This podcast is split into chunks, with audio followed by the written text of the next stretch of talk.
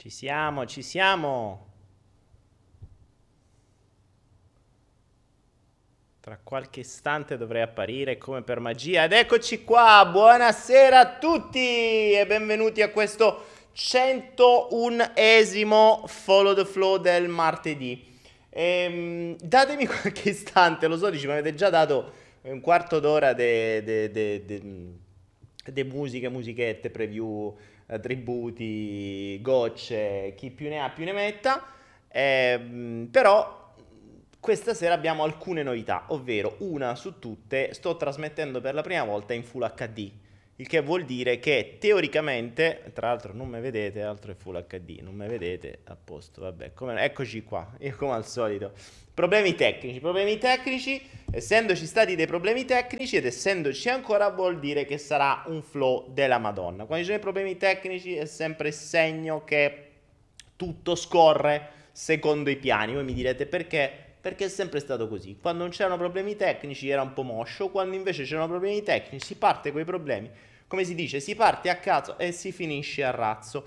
E, mh, quindi dicevo, mi sono regalato per il compleanno la, una nuova webcam.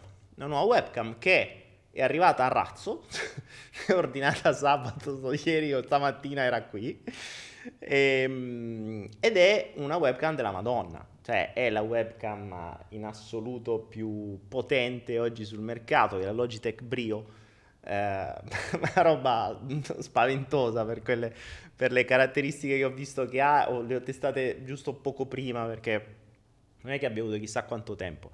E infatti non l'ho ancora testata bene, per cui eh, infatti adesso ho scoperto ora che non riesco a registrare la puntata, ovvero mh, mm, ho fatto delle modifiche sul programma di, di gestione della diretta e facendo le modifiche alla gestione della diretta eh, mm, non, mi è uscito scritto non ho fatto questo test, quando sono andato a cliccare inizia la registrazione, mi ha fatto così, fatto, è uscita una manina che ha fatto e ha detto t'arrangi con questa webcam i tuoi driver non sono aggiornati, arrangiati. Quindi probabilmente non, non l'ho fatto questo test stamattina e, e quindi non so se verrà fuori qualcosa di decente come Come registrazione non so se riusciremo poi a recuperarlo oppure resterà quello che sta su YouTube. Vabbè, comunque sia, insomma, lo scopriremo solo vivendo. Nel frattempo io sto registrando anche da un'altra parte, insomma, c'è il, la, il, il software di gestione della Logitech Brio, eh, non, non mi dà niente, mi dovrebbe pagare Logitech Brio perché io sto a fare sta pubblicità, invece non mi dà una lira, anzi l'ho pagato io profumatamente. Per cui se volete fare dei video come Dio comanda, oggi come oggi, come webcam penso che questa sia veramente la migliore. Ho fatto sta pubblicità gratis alla Logitech. Sarà contenta la Logitech. Vediamo un po' che cosa succede. Quanti siamo? 184 persone. La sto testando in diretta, dice Antonietta. Sì.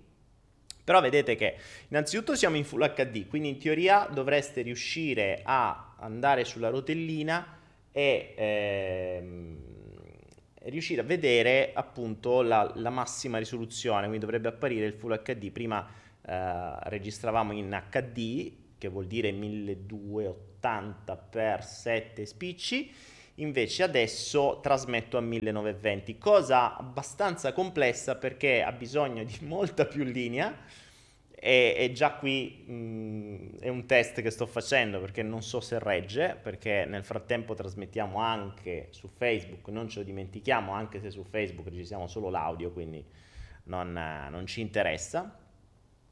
Mentre, ehm, mentre sto inviando a 3000 frame al secondo, ehm, cioè 3000 frame, cazzo diceva, 3000, 3000 B, 3000 bps, vabbè, tutta roba tecnica di quando si spedisce, di quando si fa streaming, insomma, bordello. Comunque, fatto sta che ho aumentato la qualità di tutto, mo stasera vediamo, quindi questa sera eh, stiamo facendo dei test, quindi, già che stiamo in diretta è un miracolo.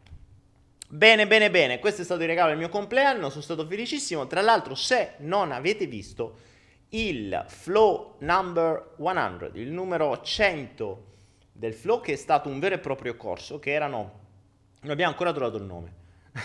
Cioè, cioè, il nome potrebbe essere... Le, I nomi acclamati sono stati... Eh, quelli erano le 20 perle per, una, per un gioiello di vita, uh, le, i, 20, i 20 comandamenti per una vita di miracoli, di cui abbiamo anche una vignetta animata tra breve, e mm, forse qualche altro, le 20 regole per... Uh, io avevo, avevo, avevo, volevo chiamarla le 20 regole per passare a miglior vita, però pareva brutto perché effettivamente eh, passare a miglior vita nel senso comune viene inteso in una maniera diversa, vuol dire morire fondamentalmente, passare a una vita migliore, però non è così diverso perché eh, noi nella nostra vita possiamo in realtà avere tante morti, tante morti apparenti. Eh, a, a, volte c'è gente che proprio vive come morto apparente, tu li vedi, se ti giri attorno mentre stai nella città, vedi tanti morti apparenti, c'è gente che pare morta, però mh, insomma zombifica per le città. Però a volte puoi proprio morire, mh, come dire, puoi morire mh, metaforicamente, rialzarti, risvegliarti, ri- riesumarti, come fece Gesù Cristo, no? che, che dopo tre giorni si è risvegliato. Tra l'altro da un po' è Pasqua mi pare, quindi più o meno mi pare che è accaduta sta cosa, che la raccontano che è accaduta sta cosa, che risorge, quelle cose lì. E puoi farlo anche tu, perché eh, niente ti vieta di cambiare completamente vita. E il corso è stato molto bello, in diretta, veramente un flow eh, grandioso, tanto che a volte mi piavo, saltavo dei numeri e cose varie, e volevo creare da quel corso, quindi da quel centesimo flow, volevo ritagliarlo per farci un vero e proprio corso. Ma mi sono reso conto che era un, cioè, un delirio, perché un delirio perché a parte, vabbè, la qualità del video, non avevo questa webcam nuova, avevo ancora quella vecchia che tra l'altro è quella storica, che adesso è andata in pensione, che è quella con cui ho iniziato a girare il salto quantico, quindi sempre Logitech, ma eh, ormai ha fatto la sua storia. E, e quindi ho deciso, eh, quando non lo so, ma ho deciso, intanto ho preso la decisione, ho deciso che farò questo corso, il, le 20 regole per i 20 gioielli, i 20 perle, i 20 comandamenti, devo ancora decidere questo nome, forse li chiamerò in tutte e tre le maniere, lo farò proprio come corso vero, cioè mi ci metto lì, serio, e registro il corso, 20 moduli, saranno 20, 21 quelli che sono, Mm, e diventerà un vero e proprio corso, quindi fatto bene, montato con tutti i crismi, senza eh, domande, risposte, senza che sbaglio, eh, che salto i numeri, con le animazioni, con le cose, con, insomma, con, con tutti i titoli, eccetera. Quindi aspettatevi prima o poi che arriverà questo corso, però ovviamente se lo vedete nel flow avete visto, l'avete visto, ecco, avete visto nel flow come nasce un'idea di un corso, è stato veramente buttato giù il giorno stesso, cioè quel giorno volevo fare qualcosa di speciale e mi è venuta questa idea, ho scritto quattro punti, questi 20 punti al volo uno dietro l'altro, che poi sono stati praticamente il riassunto di quello che ho fatto io nelle mie, nelle mie 14 vite precedenti in questa vita e le ho messe in scena in qualche modo. Venuto bene, devo dire che è una delle cose più belle che ho fatto perché veramente è un resoconto ed è un riassunto di um, un vademecum, davvero 20, 20, regole, 20 comandamenti per se vuoi davvero cambiare completamente. Attenzione, cioè non sto parlando di cambiamenti così, anche se poi le regole sono le stesse per tutti. Però queste sono quelle che secondo me servono e che sono serviti a me per poter migliorare nei vari cambiamenti, perché non è detto che tu cambi e sia migliorativa, perché potrebbe anche darsi che cambi e pina batosta e una trambata ancora peggio di quella di prima. Ma se sei pronto e se sei um, e se hai determinate regole dentro di te, sei pronto ad affrontare anche quelle, comprendere e migliorare ancora di più. Quindi Insomma, questo, queste 20 tutto, insomma, il flow 100 è un flow da vedere. Se non l'avete visto, eravamo 500 online, ma qualcuno probabilmente se l'è, se l'è perso, andatelo a vedere, è ancora online e via. E poi ce l'avrete, ce l'avrete eh, come corso un Qualcuno mi dice che cosa simboleggia la maglietta? È una home, mm, è il simbolo della home. Se non sapete cos'è la home, cercate home, è il simbolo primordiale, è l'inizio di ogni cosa, è il suono primordiale, è la vibrazione per eccellenza, è la Om, quello che quando i monaci fanno Om, Om, che tra l'altro è bellissimo perché se fate, se avete mai provato a uh, cantare una home, cantare, insomma, a far vibrare una home uh, all'interno magari di una sala con tante persone, tutti assieme, viene fuori una vibrazione che vi vibra ogni singola cellula del corpo, è bellissimo. Se, se fate risuonare i cosiddetti 108 ohm, che dovrebbero essere 108, c'è tutta una storia sul fatto che devono essere ripetute 108 volte, ho questi occhiali che mi scendono, e um, devono essere ripetute 108 volte, non mi ricordo perché ed è una vibrazione che davvero risuonata con tante persone, cioè fatta con tante persone, risuona, vi, vi, vi vibra tutto, cioè, la sentite che vi entra dentro, vi attraversa, è bellissimo. Usatelo, usatelo. Tra l'altro c'è un... Um, su YouTube, sul mio canale, uh, nelle, e sta anche su Anaera, sempre tra i prodotti gratuiti, eh, nelle, nella parte delle onde binaurali, quindi tutta quella parte sulle onde binaurali che tra l'altro ve ne devo pubblicare qualcun altro che avevo già preparato per voi, c'è quella con le home, col, quindi con, con, il canto della home e con le onde binaurali sotto, che è fantastico, cioè volete usarlo per una meditazione o per scendere in uno stato particolare, usatelo perché è veramente di, un poten- di una potenza spaventosa. Ah, altra cosa che vi volevo dire Um, altra cosa che volevo dire è che qui sopra, qua, dove è sparito il mio dito, no, allora, qui sopra, proprio qui sopra c'è il banner con le, con le con le, con le, donazioni. Se volete sostenere tutti questi progetti gratuiti, corsi gratuiti, video gratuiti, il flow gratuito, eh, gli eventi, 20 comandamenti gratuiti, eccetera, eccetera, eccetera, quindi insomma, tutto questo tempo che dedico a voi, tutti questi progetti che dedico a voi, voi mi direte, ma dovrai pure mangiare? Sì, vabbè, fortunatamente mangio poco. e, e, e, qua costa molto poco. Comunque sì, a parte, questi, a parte, a parte gli scherzi se volete sostenere tutti questi progetti potete farlo. E vi ho creato questo sito apposta che è semplice, che è donazioni.me e potete donare quello che volete, quello che vi pare, quello che vi sentite, quello che è, sia in qualunque valuta, criptovaluta, insomma, quello che vi pare, una, una cassetta di mele, due, sacchi di fagioli, so quello che vi pare, potete donare, che se non servono a me li famo arrivare a qualcun altro, quindi non c'è problema. Invece, un'altra cosa più importante è questa cosa più sopra, che adesso è più sopra di me, è questo banner giallo in cui mh, da oggi in poi avete visto che dal, dal, centesimo in poi abbiamo fatto sparire lo spettro, abbiamo messo in pensione anche lui. Per, per avere qualcosa di più interessante, ovvero a parte il banner delle donazioni che può servire sia a me sia a tutti i vari progetti umanitari che sosteniamo, ma quello sopra, quindi scritta, il banner giallo, sarà per le comunicazioni. Quindi in ogni flow ci sarà sempre qualcosa da comunicarvi, che sia appunto l'esempio come quello che adesso vi sto per dire, o che sia un'offerta particolare, o che sia un regalo, o che sia qualunque cosa di, che voglio mettere in attenzione. Magari può essere appunto un regalo nuovo su Anaera, o qualche offerta particolare, o come in questo caso un appuntamento particolare, ovvero domani. Domani sapete che non è il giorno del flow, no? È mercoledì. Però, però, però, ehm, ho messo una premiere. Sapete come funzionano le premiere di YouTube? Praticamente è come se fossimo in diretta, ma in realtà non siamo in diretta. Cioè, io ci sarò nella chat, ma vi, vi mostrerò, cioè manderò in diretta un documentario che mi ha sconvolto, o meglio, molte cose le sapevo, molte altre no. Un documentario sulla psichiatria.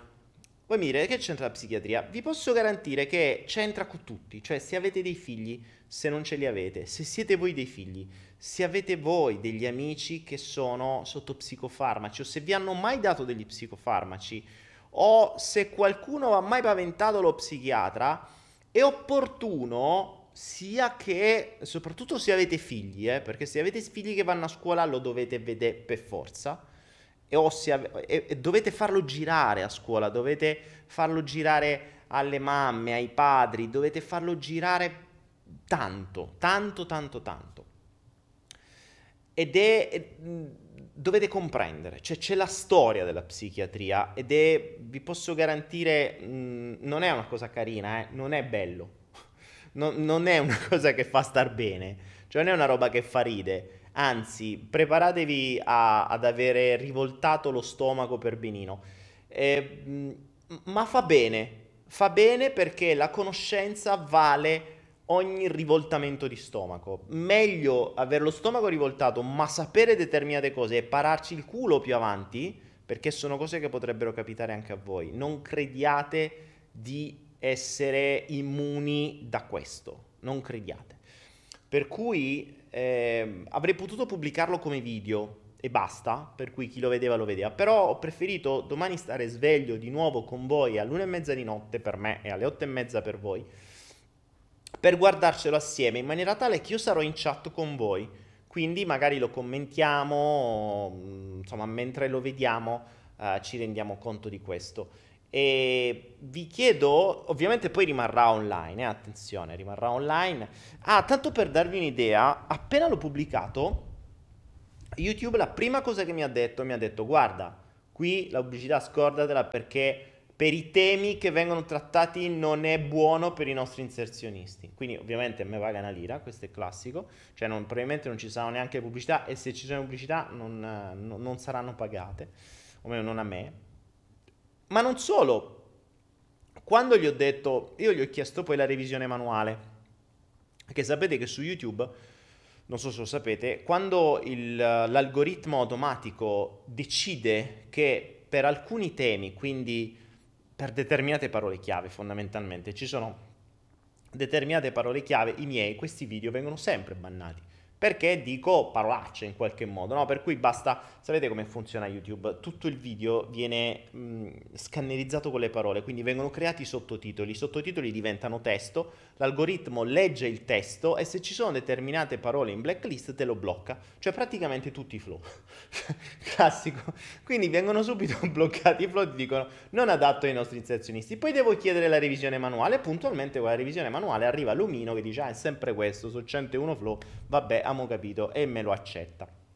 In questo caso ho richiesto la revisione manuale per questo documentario sulla psichiatria e mi hanno detto arrangiati, no, fottiti, cioè ti confermo che non è adatto ai nostri inserzionisti. Dai, è strano, strano che non hai inserzionisti come le case farmaceutiche di tutti gli psicofarmaci che ci sono, però vabbè.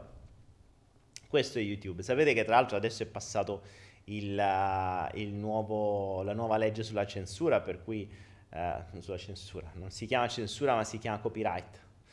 E sarà un bel casino da qui a due anni quando si dovranno aggiornare tutti i vari, mh, mm, eh, tutti i vari grandi, tutti, tutti, i vari siti, dovremo stare a vedere che cosa, che cosa accadrà, che cosa accadrà. Bene, 235 spettatori non è come i quasi 500 che abbiamo avuto durante il compleanno, ma non disperiamo, non disperiamo perché molta gente arriverà. Vediamo di che cosa parleremo oggi. Allora, mi raccomando, domani 20 e 30 in Premiere ci sarò anch'io con voi in chat e ci vedremo. Questo documentario sulla psichiatria dura un paio d'ore, insomma, quasi quanto un flow, tranquilli. E guardatelo, guardatelo, se siete in coppia guardatelo, se siete genitori guardatelo, se avete amici guardatelo, guardatelo con chi vi pare, chiamate gente a casa, mettete due pizzette una birra, fate quello che vi pare e guardatevi sto coso. Oh, vediamo un po'. Allora, oggi non ho... Mm, eh, non ho grandi temi, cioè ne potrei avere di temi effettivamente, perché insomma temi di cui parlare, già soltanto prendendo spunto dalle 20 regole dell'altra volta potremmo uff, farne una, un flow per ogni regola e basterebbe.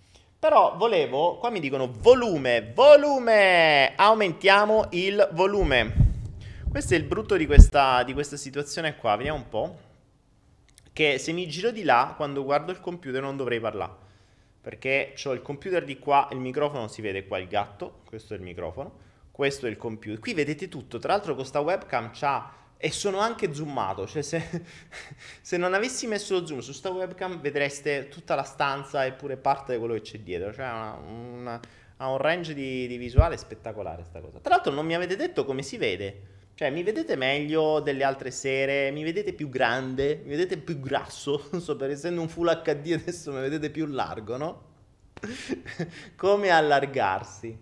Io non so come mi vedete, vediamo. Se la qualità è migliorata, ditemi qualcosa, fate qualcosa, forza, partecipate, adesso vi leggo, adesso smetto di guardare la mia nuova webcam, che è pure più figa di quella vecchia, e guardo voi, che voi state qua però il monitor dove trasmetto è là, Quindi lì ho un 40 pollici, qui ho il gatto col microfono e qui c'è il mio computer Dell, fedele amico di tante avventure. Ah.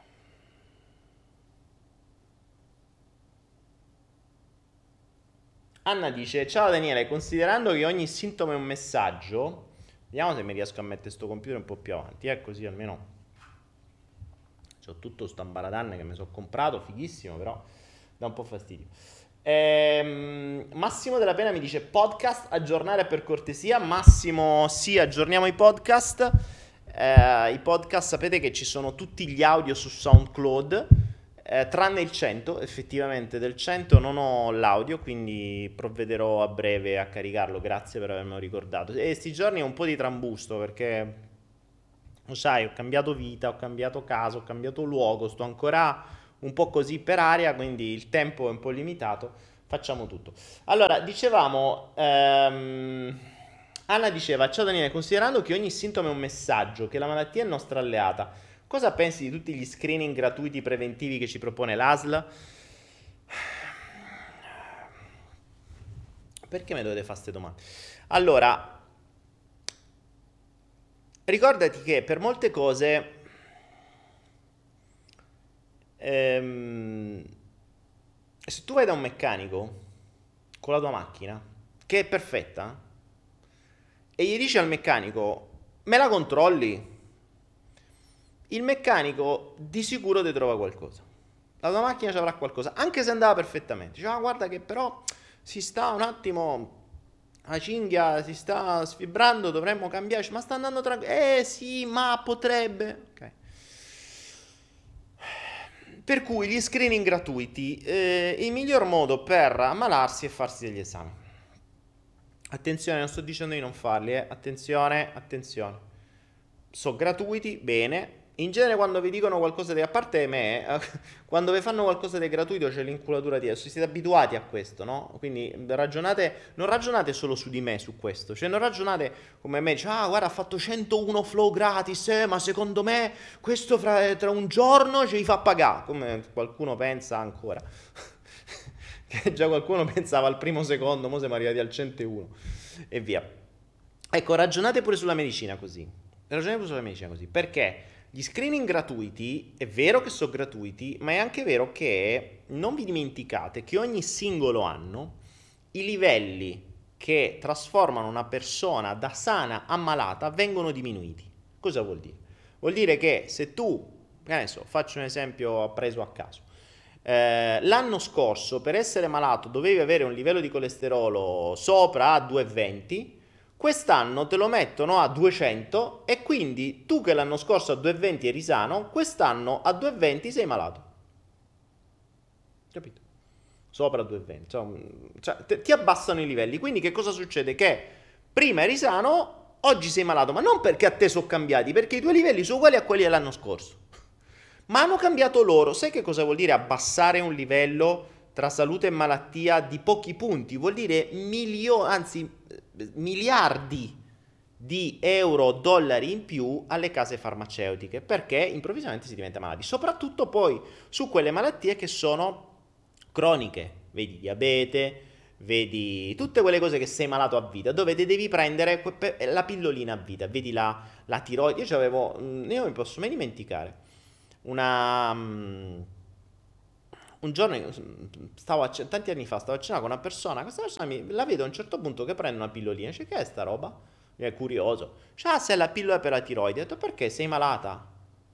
È eh, così hanno detto. Ho detto, che vuol dire così hanno detto? Dice, ma cioè, se pina pillola da sempre, per tutti i giorni della tua vita, ma era giovane, cioè, avrà avuto 30 anni, non mi ricordo.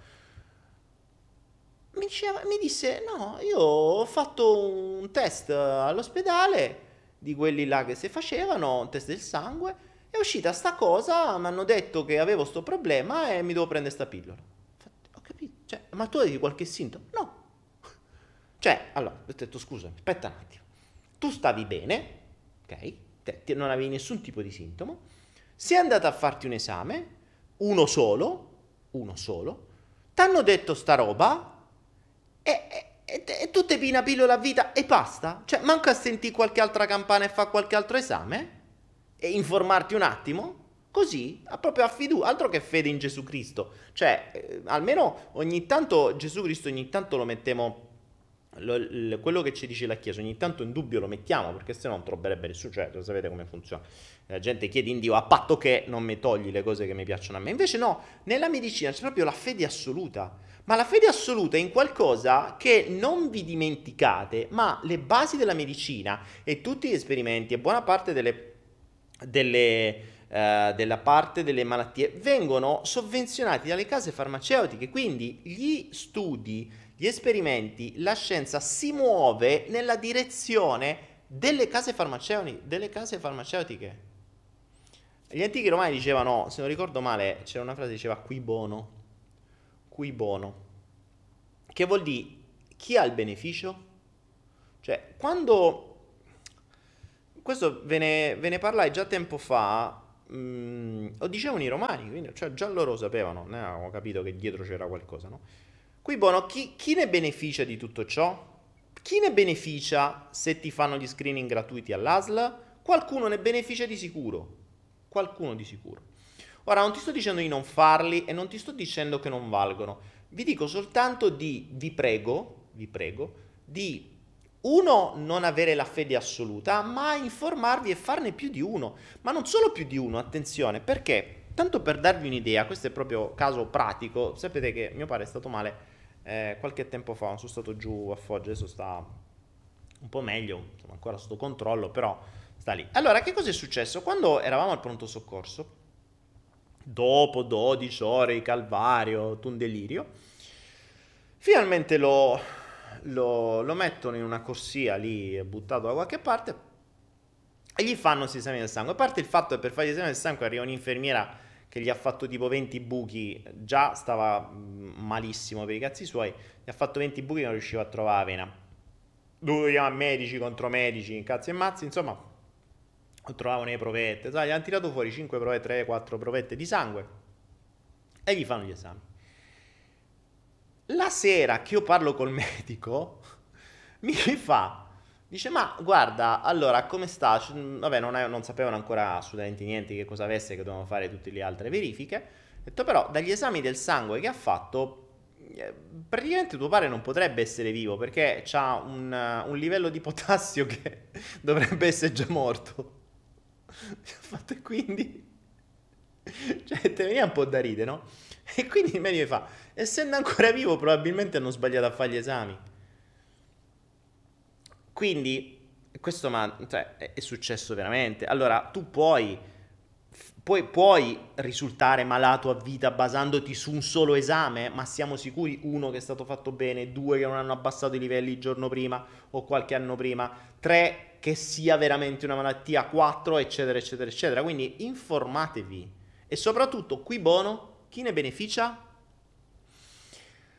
Quindi Vada per gli screening gratuiti. Tra l'altro, una cosa che a me piacerebbe tanto fare, è una cosa che mi sto informando. Un po' un casino, però, mh, mm, perché le, le, macchine diagnostiche costano abbastanza. Ma sto scoprendo che eh, adesso con la tecnologia che avanza velocemente, le macchine diagnostiche della generazione precedente costano in modo abbastanza accettabile. E vorrei organizzarmi un piccolo studio diagnostico a casa, quindi prendere magari delle macchine per l'analisi del sangue e farmene da solo, quindi poter già ho la GDV camera che finalmente è tornata a casa che è una macchina russa che permette attraverso la, una particolare fotografia Kirlian di avere tutta una serie di, di informazioni sul, sul, corpo e sulla mente, anche tra l'altro anche preventiva, quindi posso capire che cosa potrebbe accadere se.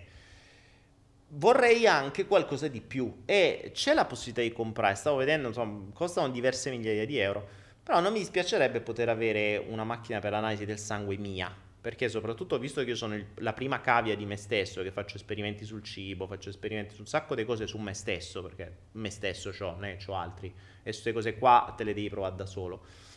E così come quando mi sono comprato la, la macchinetta per il colesterolo e dopo aver mangiato per mesi mh, qualcosa come 4, 5, 6 uova al giorno, mi sono misurato il colesterolo ed era perfetto, quindi vabbè, do- dovevo essere morto per il colesterolo, cioè, eh, quando stavo in Italia arrivavo a mangiare pure 10 uova al giorno, qui ne mangiavo tranquillamente 5-6 al giorno, adesso ho ridotto, ma prima, mesi scorsi era così e lì mi sono fatto l'analisi del colesterolo perfetto.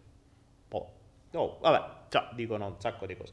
Quindi mettete in dubbio tutto, mettete in dubbio tutto, quindi vada per gli screening gratuiti, bene, se sono gratuiti facciamoli, ma se vi dicono che siete malati e che dovete prendere una pillolina a vita, aspettate un attimo, fate qualche altra analisi perché uno potrebbero essere sbagliati, due potrebbero essere così, tre informatevi meglio, quattro se davvero c'è una mancanza nel vostro corpo, qualcosa che non va, torniamo al discorso che ogni sintomo è un messaggio e che la malattia è nostra alleata, cioè la malattia è la nostra opportunità per capire chi siamo.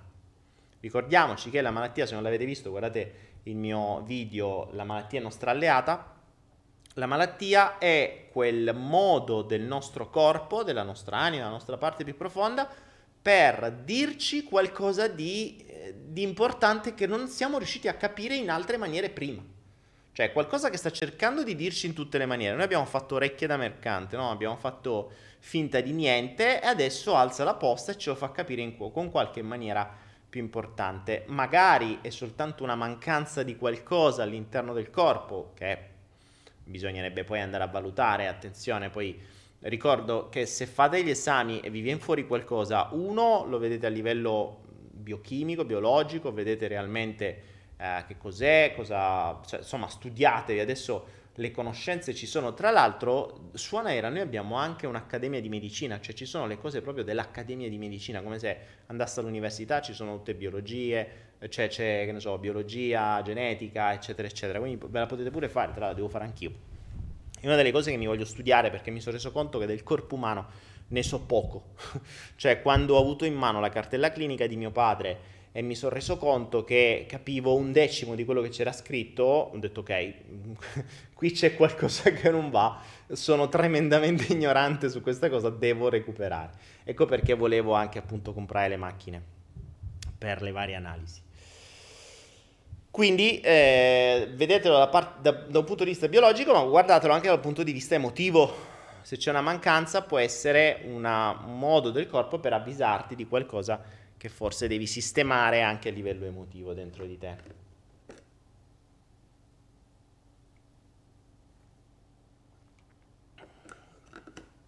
Erika Perin dice ho passato... Uh, Erika dice che ho passato la scorsa settimana a mangiare tantissimi arachidi. Cosa significa? Ma guarda, io mangio praticamente solo arachidi, cioè, ne mangio talmente tanti. È, è, uno dei miei, mm, è uno dei miei, cibi, dei miei pochi cibi che eh, mangio. Uh, se qualcuno mi segue sa che ormai io non mangio più, ma mi nutro e mangio sempre le stesse cose quindi per me il cibo sono quelli i punti, sono stati studiati, ogni tanto aggiungo qualcosa in più, levo qualcosa, miglioro qualcosa in base anche a quello che trovo e dove mi trovo. Infatti adesso ho diminuito le uova e ho aumentato qualcos'altro perché mh, mm, me ero andate anche un po' a stufo e comunque sia eh, vado, insomma, faccio quello che il corpo vuole.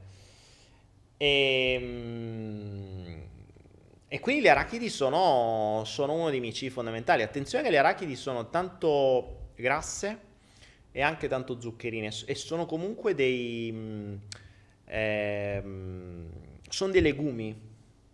Eh, non crediate che siano dei semi, cioè sono dei semi ma sono dei legumi. Quindi non fa parte della, della frutta secca, quindi eh, cioè sono semi ma non fa parte della frutta secca, rientra tra i legumi. Quindi fruttariani teoricamente gli arachidi non li potrebbero mangiare, ma sti cazzi, cioè noi non siamo, ho sempre detto, tutto ciò che finisce per ano io non mi rappresenta, quindi fruttariano, vegano, vegetariano, queste cose che finiscono per ano non è roba mia. Quelle le lasciamo a chi piace. E, ehm,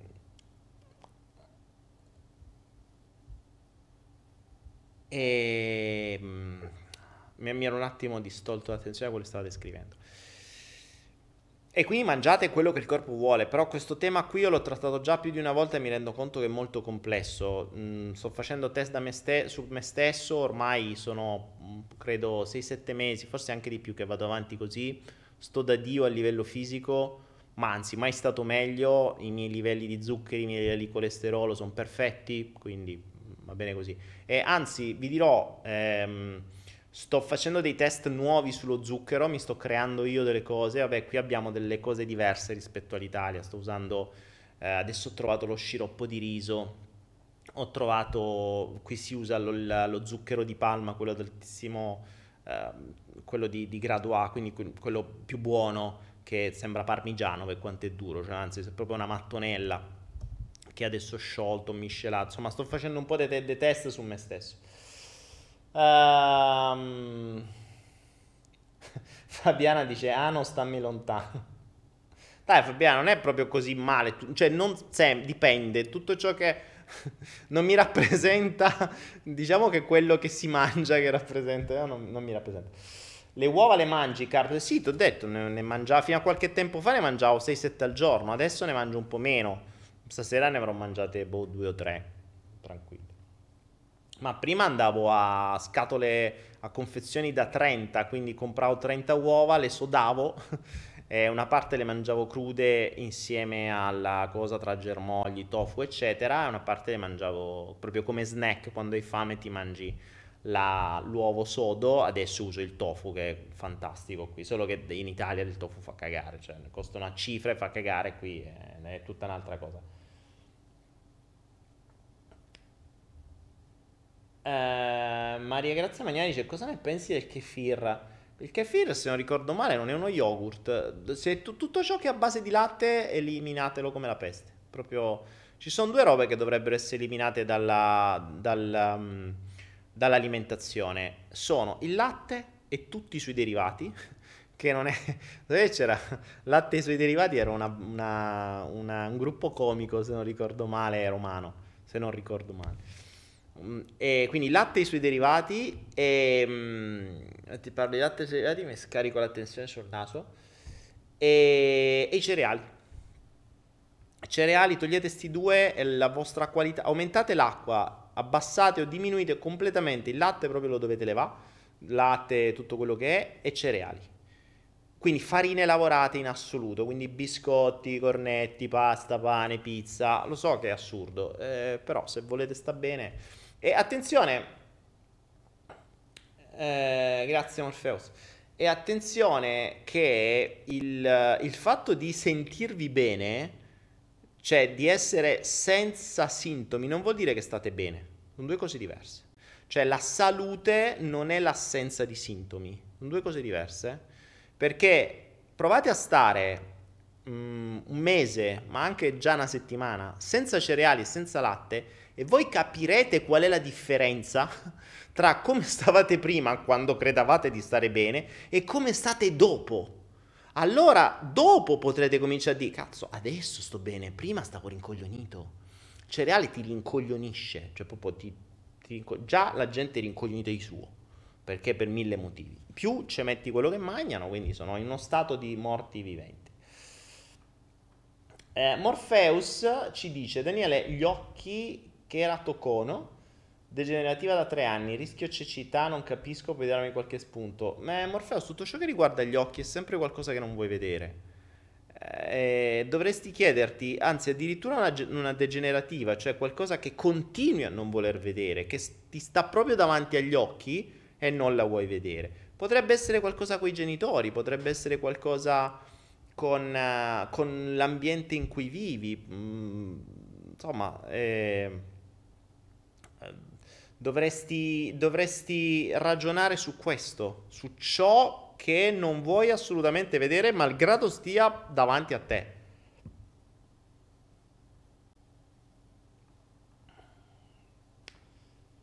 Michele dice Federico Pistono, cosa ne pensi di lui? Boh, non so manco chi sia. Io, io sono ignorante, non vedo altra gente, ragazzi. Vi dico, se mi chiedete, io il mio eh, I miei maestri sono oggi come oggi gli animali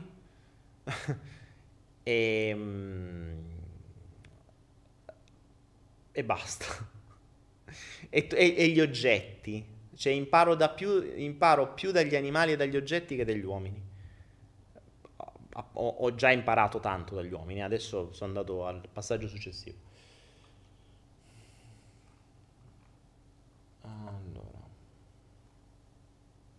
Mariana, grazie. C'era qualcun altro che mi chiedeva qualcos'altro, vediamo un po'. Alessandro Adriani dice depressione da fallimento sul lavoro, zero volontà di rimettermi in gioco in un mercato per schiavi, odio per il lavoro, provato PNL e 40 giorni di ancore nella merda che si fa, sono serio. Ah, Alessandro Andriani, mi dai, mi dai uno spunto Alessandro, grazie per uh, questo, questo spunto perché qui apriamo un bel tema interessante. Allora, Alessandro dice depressione da fallimento sul lavoro. Innanzitutto fallimento sul lavoro dipende perché se, se eri tu l'imprenditore mh, mm, e sei fallito, io ti dico bravo. Cioè, io, io sono quella persona che eh, se dovesse augurare una cosa a un ragazzo giovane, io gli augurerei subito, a un ragazzo di 18 anni oggi, io gli augurerei di fallire entro i 30 anni e di beccarsi una causa penale in Italia entro i 30 anni. E, ehm, e, e così esci già con le spalle. Cioè tu a 30 anni sei cresciuto. Dopo che hai risolto queste, ciò vuol dire che fallimento vuol dire che sei andato in mezzo alle banche, al, ai recuperi crediti, eh, quindi ai tuoi errori, a, dalle stelle alle stalle. E invece una causa vuol dire avvocati, tribunali, giudici, eccetera, eccetera. Quando ti sei fatto questa esperienza, già entro i 30 anni, hai un bagaglio di esperienze notevole, notevole. Per questo dico sotto i 30 anni, perché sotto i 30 anni ti diventa tutto più facile. È diverso invece se una cosa del genere la becchi a 40, a 40 ancora, 50, 60, è più difficile uscirne perché non sai come fare. Quindi, invece da giovane, io primo, la mia prima botta l'ho beccata a 19 anni. Cioè a 19 anni ho comprato una prima, un'azienda di un altro, eh, sono diventato amministratore e c'erano dei debiti non iscritti a bilancio e me li sono presi tutti in quel posto, ero un SAS, ero un amministratore, ero, ero un, accomanda- un accomandatario, no, un accomandante, manco mi ricordo più, comunque insomma quello che lo prendeva a quel posto e mi sono accollato tutto. Quindi a 19 anni, appena uscito da scuola, mi sono dovuto Uh, sbarcare subito recuperi crediti, banche, avvocati, notai, e lì sono fatto due palle, cioè due, due passate nel territorio coglione quanto una casa. Ma nel senso che sono cresciuti per bene. Ne sono uscito e a 20 anni ho già un'esperienza di, di un'esperienza Madonna. Quindi Alessandro dice: eh, Se sei uscito già con un fallimento sul lavoro, bravo, bravo, hai fatto un'esperienza della Madonna, bravo, ti serve ti serve perché uno impari cosa non fare. Due, dipende, ripeto, che lavoro hai fatto, perché se fallimento sul lavoro da dipendente, che fallimento è? Cioè, se, se, se, se, fallisci da dipendente, che vuol dire? Che non sei capace a fare schiavo per gli altri, sti cazzi, cioè. Beh, ben venga che hai fallito. Se invece hai fallito da imprenditore, hai fatto tu delle scelte e hai imparato a fare delle scelte diverse. Adesso non so... Ehm non so dove che sta. Ta ta ta. Era quello lì che... Boh, vabbè, non, non, non mi ricordo la, mm, quello lì che chi mi ha scritto che aveva fatto il fallimento, eccetera. E, um, un'altra cosa che però mi, mi veniva da, come spunto, quindi adesso tu non sai che cosa fare. Ora, se non sai cosa fai, no, innanzitutto dovresti gioire perché hai una risorsa che è la risorsa più importante, che è il tempo. Tu dici, ah, adesso non so che fa, non ci voglio fare niente, però è il tempo. Il tempo, amici miei, è, per quanto mi riguarda, il, il, il bene in assoluto di maggior valore. Infatti, a me fa strano quando qualcuno mi dice oddio, eh, non so che fa, mi annoio. Ma se, se, il tempo fosse in vendita, se avete visto il film In Time, bellissimo, perché mi piacerebbe vivere in quel mondo. Se il tempo fosse in vendita, io darei qualunque mio briciolo di patrimonio per poter avere maggior tempo. E più vai avanti con l'età, più ti rendi conto di quanto vale il tempo, perché inizia a scarseggiare. Quindi, avendo un tempo scarso nella nostra vita, perché nella nostra esistenza abbiamo un tot di, di ore, un tot di minuti, un tot di anni. Minchia, usiamolo bene usiamolo bene. E la cosa che mi fa sorridere a volte è, mm, a volte ricevo messaggi di questo tipo, no? mi dicono, ah Daniele sai, uh, ho tempo e, e vorrei fare un business online, che cosa posso fare per guadagnare?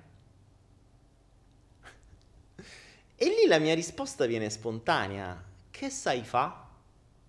Perché il fatto che tu abbia tempo ma quel tempo fino a oggi lo hai usato nel peggiore dei modi, tu a quel tempo non gli hai dato valore. Perché il tempo non vale per tutti nella stessa maniera. Se ci pensate, il tempo di una persona che pulisce le scale vale meno del tempo di un avvocato, che vale meno del tempo di un calciatore. Ora, il tempo è sempre lo stesso. Cioè, un'ora è un'ora per lavare le scale, è un'ora per fare una consulenza d'avvocato ed è un'ora per giocare a calcio.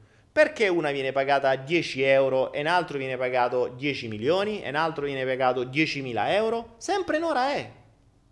Sempre un'ora è. Ma c'è una differenza. Per arrivare a far valere quell'ora 10 euro, 10.000 o 10 milioni, cosa hai fatto prima? come hai aumentato il valore del tuo tempo. Perché prima di chiederci come impiegare il nostro tempo, chiediamoci che cosa abbiamo fatto per far aumentare il valore del nostro tempo. E questo è quello che la gente dimentica. Il tempo non è pagato tutti uguali. Vi hanno insegnato che il tempo viene pagato quei quattro spiccioli l'ora che vi danno quando, quando lavorate, che vi danno, che vi dà 6-7 euro l'ora, vi danno una, una cazzata, che è ridicolo. Cioè, se voi pensate che il vostro tempo valga quello, ma me ne sto a casa a dormire, sti cazzi.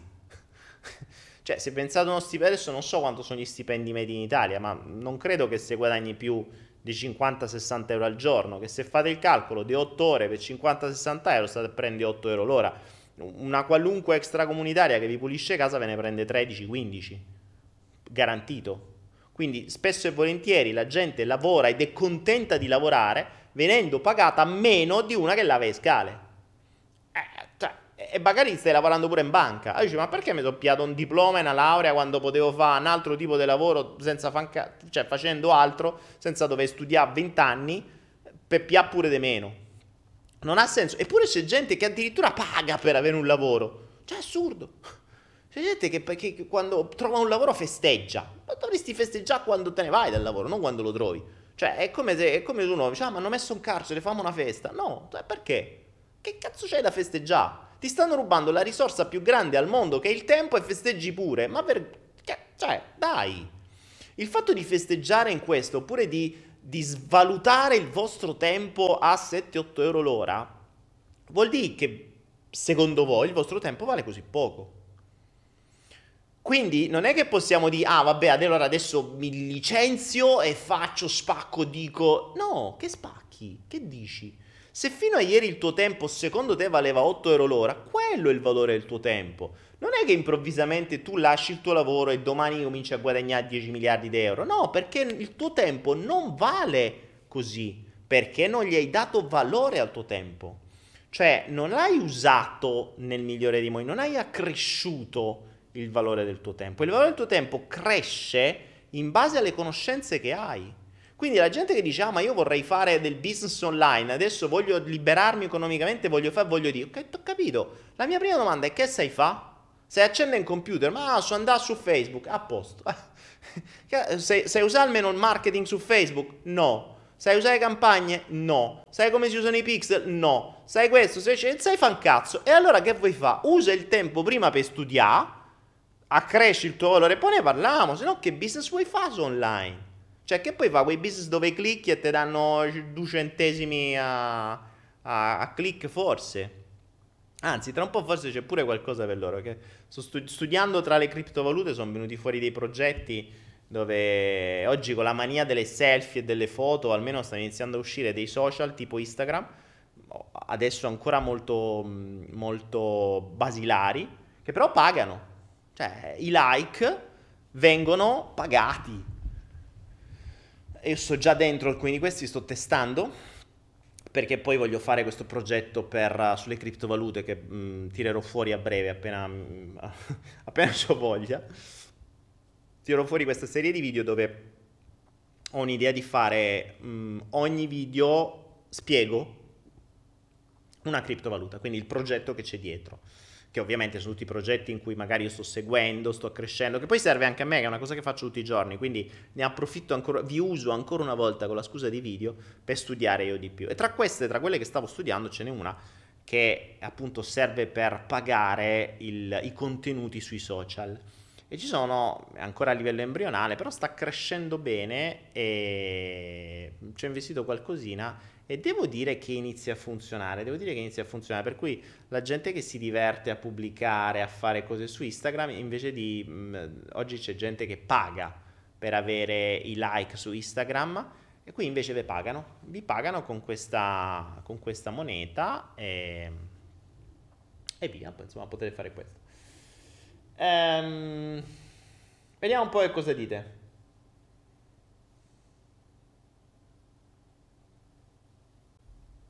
Morpheus dice i tassisti pagano, fanno addirittura un debito per lavorare. Sì, ma infatti è assurdo. È assurdo il, um, il fatto dei tassisti che pagano delle licenze pazzesche, poi arriva Uber o arriva Grab Taxi e si inchiappetta tutti. Infatti, tra l'altro credo che sia che gli hanno fatto causa Uber in Italia, che Uber permetteva di, a chiunque di, di diventare un tassista senza avere la licenza.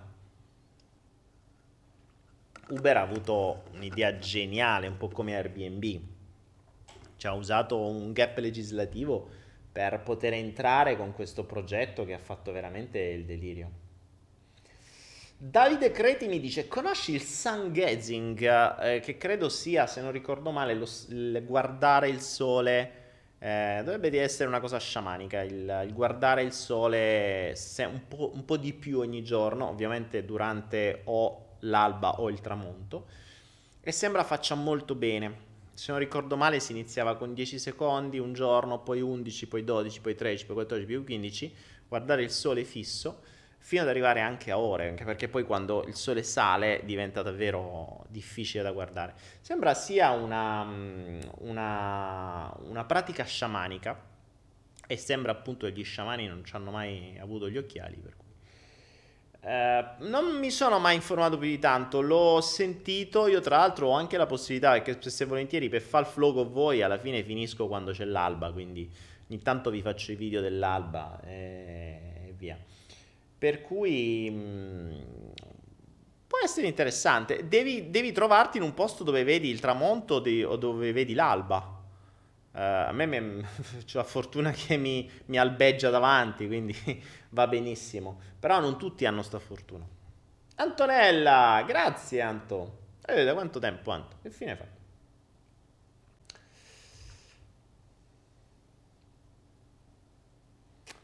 Uh, Stefania mi dice Dani mi piacerebbe studiare il corpo umano che mi consigli di fare come mi oriento Stefania c'è l'accademia di medicina su Anaera è molto semplice ci sono mh, i vari sono prese proprio dalle, dagli studi universitari, quindi è come se seguissi un'accademia universitaria e sono divise per temi. Ce n'è uno gratuito, se non ricordo male, che è l'accademia di biologia, microbiologia. Boh.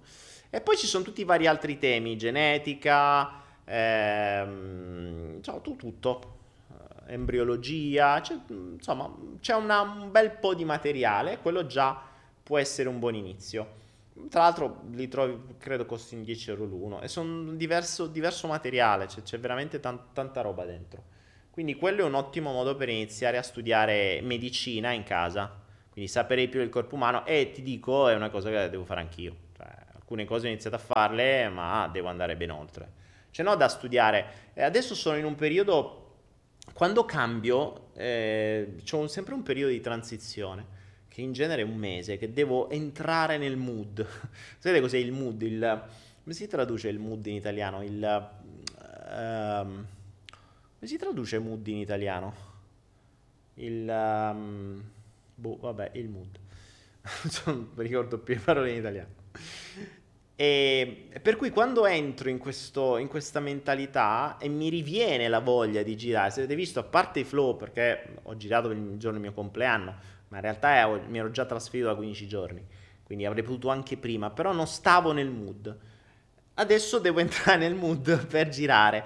Quindi, la, ad esempio, il corso delle 20 regole, dei 20 comandamenti sarà uno dei modi. Ce l'ho qua, cioè in questa stanza che, attestra- che, è, che è, è, creata per, uh, per, registrare, c'è già lì il telo verde, devo soltanto montare la telecamera e girare, quindi ci vuole ben poco a farlo. Però poi vuol dire montaggio, organizzazione, idee, cioè il flow è il flow, è un attimo. Invece quando registri un corso è un po' più un casino. Ah, tra l'altro ragazzi, volevo dire, ho iniziato a mettere sul, uh, sul, uh, sul mio YouTube il corso gratuito di mentalità finanziaria che stava già su Anaera. Però l'ho voluto mettere anche su YouTube perché YouTube porta molta più gente. Quindi su Anaera la gente magari in mezzo a 2000 prodotti non ne rende conto che c'è questo corso gratuito. Invece su Anaera lo trovano gratis. Quindi su Anaera trovate eh, su, sul mio YouTube trovate gratis tutto il master in lettura veloce che ha fatto già tipo 5.000, 6.000 persone che l'hanno visto, fantastico. Non ci sia corso di lettura veloce in Italia che abbia fatto eh, più visite, cioè che abbia fatto più, mh, più, persone che lo hanno seguito come questo qui. In tre settimane ha fatto 5.000 e spicci persone che lo, stanno seguendo e stanno facendo gli esercizi. E adesso sto mettendo appunto quello sulla mentalità finanziaria, ho messo i primi due moduli, ovviamente mh, voi che conoscete Anaera sapete che eh, se volete vederlo tutto lo trovate su Anaera, ma adesso piano piano credo una volta al giorno metterò i moduli su YouTube e poi trovate i vari bonus, i diplomini, tutte le varie cose le trovate su Anaera che è sempre gratuito. E poi ci sarà questo nuovo che girerò appena possibile.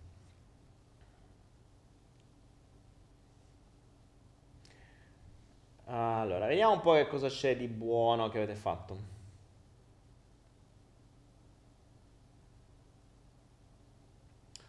Terry Forever Living Products Network Marketing. Terry, ho io la stessa fortuna che tu, Daniele, vedo l'alba e il tramonto ogni giorno in Arizona. Ma dai, sei in Arizona, che figo! Che ci fai in Arizona?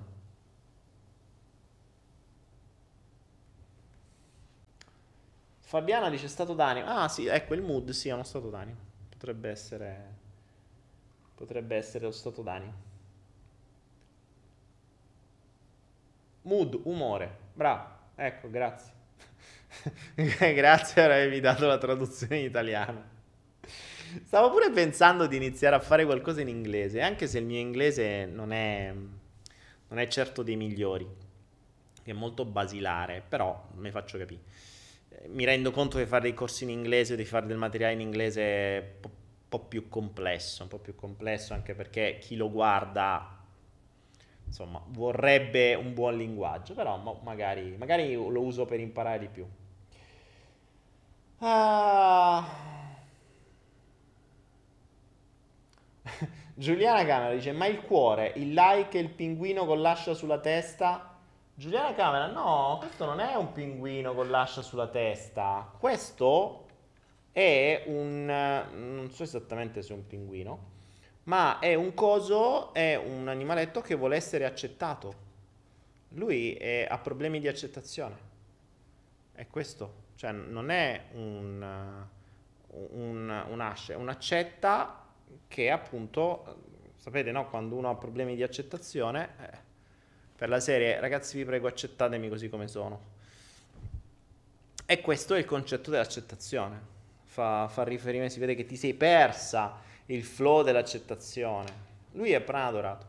Mi è stato regalato come pranadorato. E poi non so se avete notato, cari amici miei, nel background, ecco, ma un casino rimetterlo a posto. Vabbè, lo mettiamo qui, basta, senza ascia. E ehm, avrete notato che ci sono due nuovi amici. C'è i Minions, ovvero simbolo dello schiavismo per bambini, cioè i Minions, ci ho fatto un video tanto tempo fa, sono, sono un, ottimo, un ottimo modo per uh, far sì che i bambini imparino a essere tutti uguali, vestiti tutti uguali e fargli schiavi di qualcun altro. Che quello è il Minions, fondamentalmente. Se avete visto i Minions, è questo, è, cioè non è difficile. Avevo fatto un piccolo video animato banale tanto tempo fa che però riassumeva proprio questo. E poi mi è stato regalato qualche giorno fa questo, che credo sia il principe ranocchio, che mh, mm, è verde sopra e arancio sotto, eh, con una faccia triste probabilmente perché non ha ancora trovato eh, come funziona il discorso del ranocchio? Che c'è qualcuno che quella, la principessa che bacia ranocchio e lo fa diventare un principe. Quindi se ci fosse qualche principessa che vuole baciare sto ranocchio renderlo felice, si facesse avanti, ve lo spedisco per posta e ci provate voi.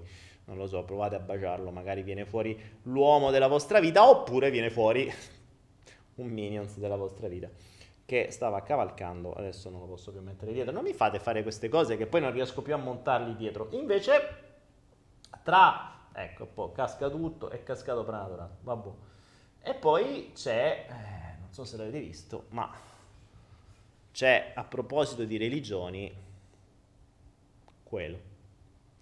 Ne abbiamo parlato tante volte, lo abbiamo messo eh, nelle... abbiamo riso assieme, a volte vengo vengo, vengo un po', come dire, ispirato da quello, vengo ispirato da quello e, e lui è il nostro grande, grande Dio. Quindi se qualcuno mi chiede in quale Dio credi, quello.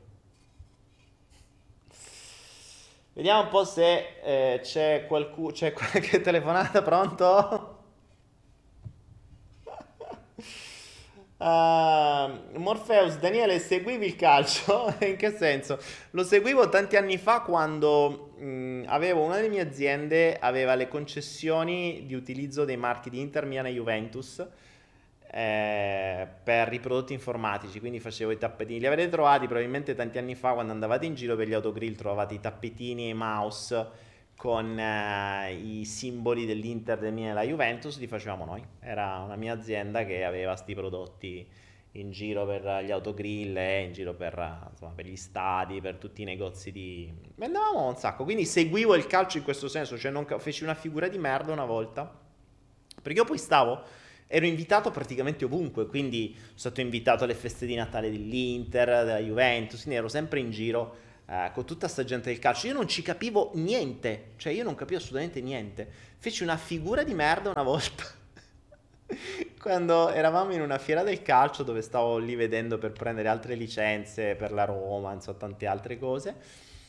E, mm, e c'era il tizio, il, il tizio insomma, che, con cui avevo rapporti io della Juventus che mi fa: Oh, Daniele, eh, da, vieni, vieni, che c'è, c'è Moggi, c'è la conferenza di Moggi. E io lo guardo e fa: E chi è Moggi? Questo mi guarda stranito. Come chi è Moggi? Che cazzo ne so io chi è Moggi? Che ne so, mica seguo il calcio. Figura di merda. Perché io vendevo i prodotti ai tifosi, pieno sistema, no? Cioè, vuoi questa cosa?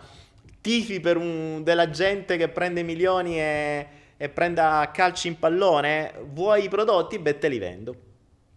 Non ci capivo niente. Cioè, non sapevo manco chi era Moggi, poi ho capito lì e stavo dentro quel... Cioè, davvero ero, ero alla... Ero alla, alla... come si chiama? Alla, alla cena di Natale dell'Inter, dove c'erano tutti i calciatori, non ne conoscevo uno, ma hanno fatto tutte le, le, le, cose sulle cartoline, le firme. Che cazzo sono questi? Stavo in un ambiente completamente fuori dal mio, però vabbè, dovevo farlo per, per, public relation. Era qualche mia vita precedente fa in cui facevo questo, quindi seguivo il calcio per questo. Uh, Morpheus, Daniele, farai un corso di seduzione per noi uomini? Morpheus, se dovessi fare un corso di seduzione per voi uomini dovrei prendere a schiaffi dalla mattina alla sera. Perché c'è grossa crisi, c'è grossa crisi, come direbbe quello. Qui non sappiamo più quando stiamo andando su questa terra, quando stiamo facendo su questa terra. Gli uomini su questa terra miagolano nel buio ultimamente, ma pesantemente, ma pesantemente. Quindi è meglio che non lo faccio, perché sennò ci appena. Alberto Imperiale, Daniele, come si chiama la tua ex azienda? Ne ho avute talmente tante di ex aziende che di alcune manco mi ricordo i nomi, ti rendi conto? Cioè, ho avuto talmente tante aziende che non mi ricordo di alcune neanche i nomi. Ah, vediamo, vediamo. Comunque, che un grande risultato l'ho ottenuto. A proposito di psichiatri e psicologi e le loro medicine, li ho mandati a quel paese. Ne sento Oh, Alessandro Andriani.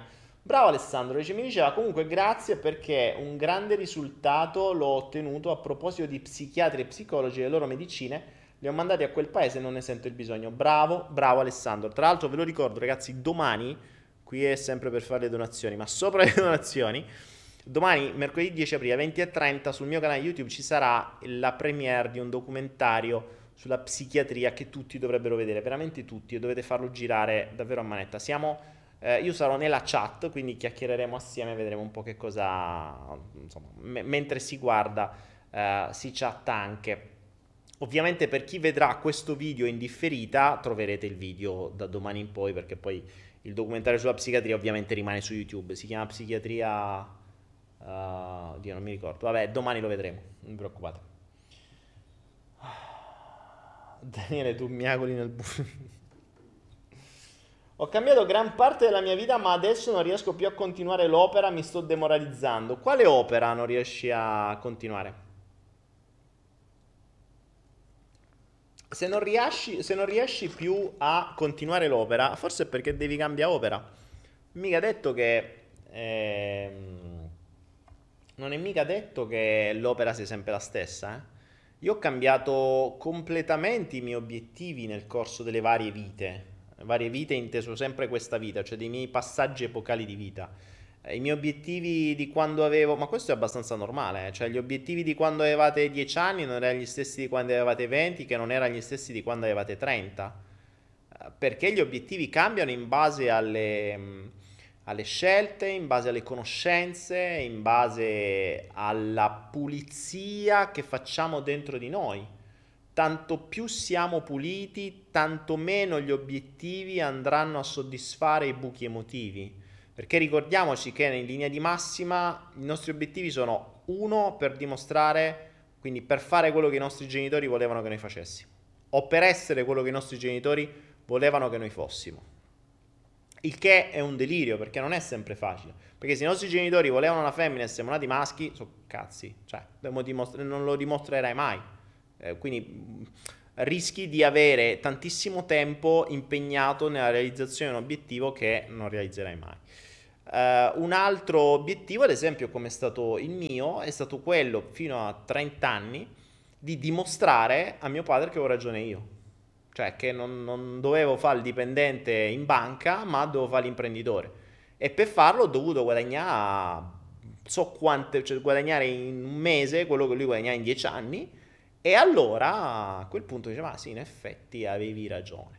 E da quel momento mi ha liberato. Mi ha liberato perché il mio obiettivo non era fare soldi, diventare eh, persone di successo, avere quello che mi pare. No, eh, dopo l'ho capito, era dimostrare questo a lui. Cioè tutto il resto era una conseguenza. Però non era quello il mio obiettivo.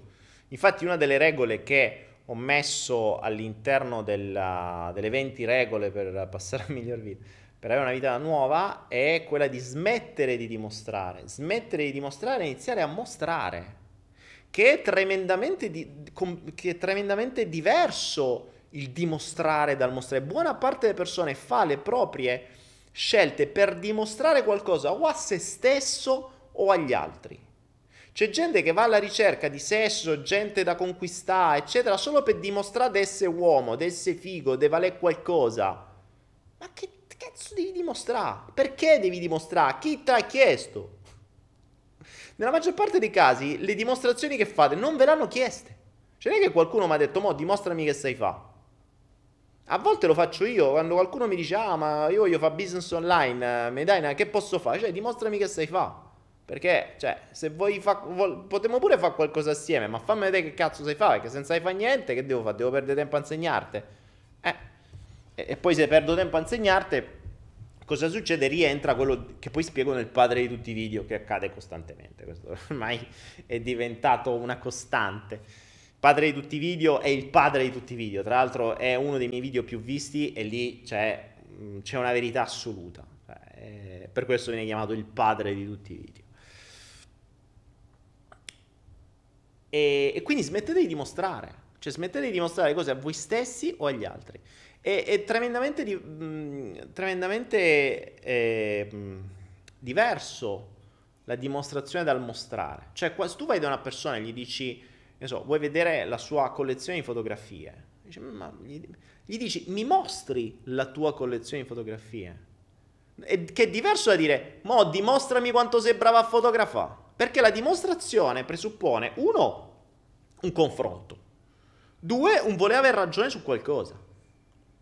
Invece il mostrare qualcosa che tu hai lo mostri, punto. Cioè il pittore non è che deve dimostrare quanto è bravo.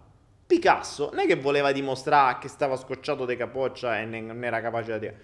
Lui, dimos- lui mostrava la sua arte, mostrava la sua essenza, mostrava quello che c'era in testa, che secondo me non stava veramente bene, come direbbe quello, per mostrare quello che c'era in testa Picasso. Comunque, vabbè. Eh, per cui loro mostrano, gli artisti mostrano quello che sanno fare, non devono dimostrare. Diverso è invece se cominciano a entrare in competizione, perché la dimostrazione presuppone una competizione. E il mondo che è stato orientato verso la competizione, perché vi hanno detto sin da piccoli che competere è giusto, anzi è necessario, e tu devi vincere le competizioni, sei sempre una cazzo di fase di dimostrazione. A scuola dovevi dimostrare di essere il migliore, dovevi dimostrare di aver studiato, dovevi dimostrare di aver fatto i compiti, dovevi dimostrare che palle. Ma si può fare una cosa più facile. Vai a scuola e di fammi vedere che hai fatto ieri, che hai imparato ieri e fammi, fammi vedere, mostramelo. Cioè, non dimostrami che hai studiato. Ma Oh, comunque sì. Ah.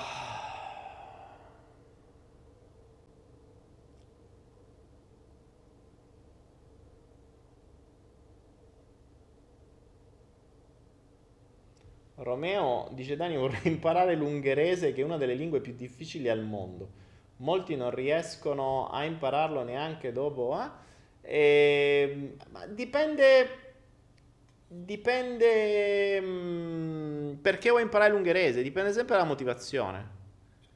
E, perché ti posso garantire che se sei preso da un ungherese che, con cui vuoi farci chissà cosa, e, e c'hai poco tempo perché questo non te capisce, tu impari l'ungherese in 10 giorni.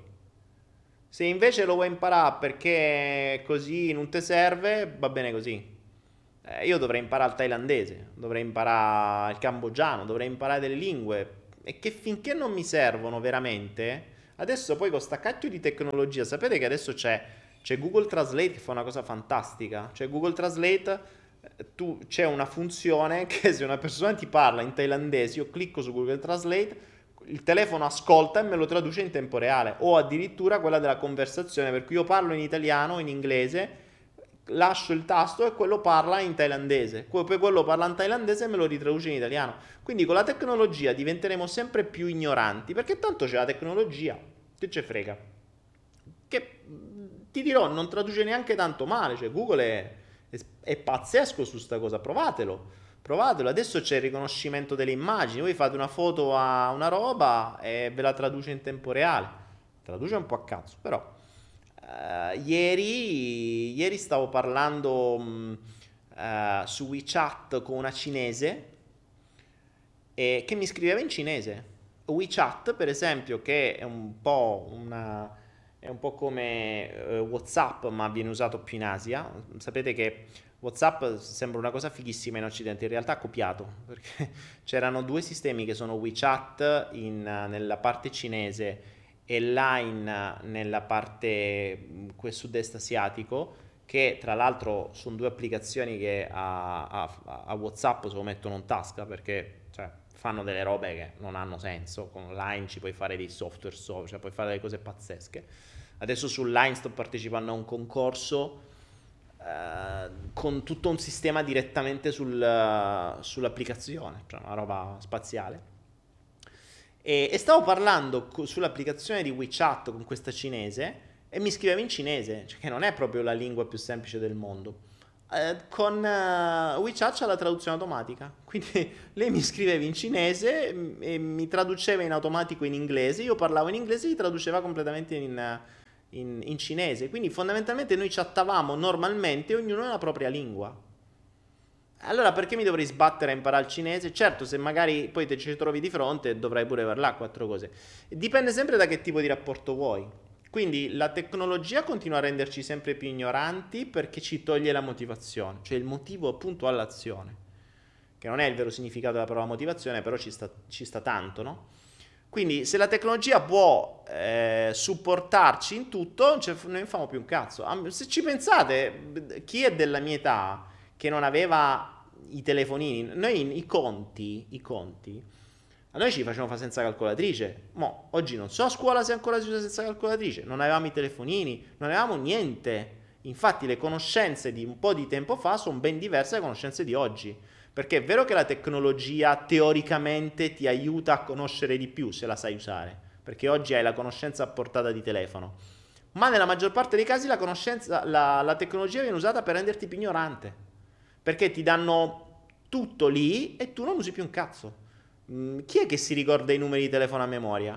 Ma io manco il mio so. Non ne hai più bisogno, c'è il telefonino. Se perdi il telefonino sei fottuto. Infatti la gente va in crisi mistica. Adesso neanche perché tanto c'hai tutti o su Google o su iPhone. Però ormai tutto il sistema è fatto in modo tale che tu non devi più usare. Dici, fai i corsi di memoria. A che ti serve? C'è il corso di memoria per pe i numeri, c'è i telefonini.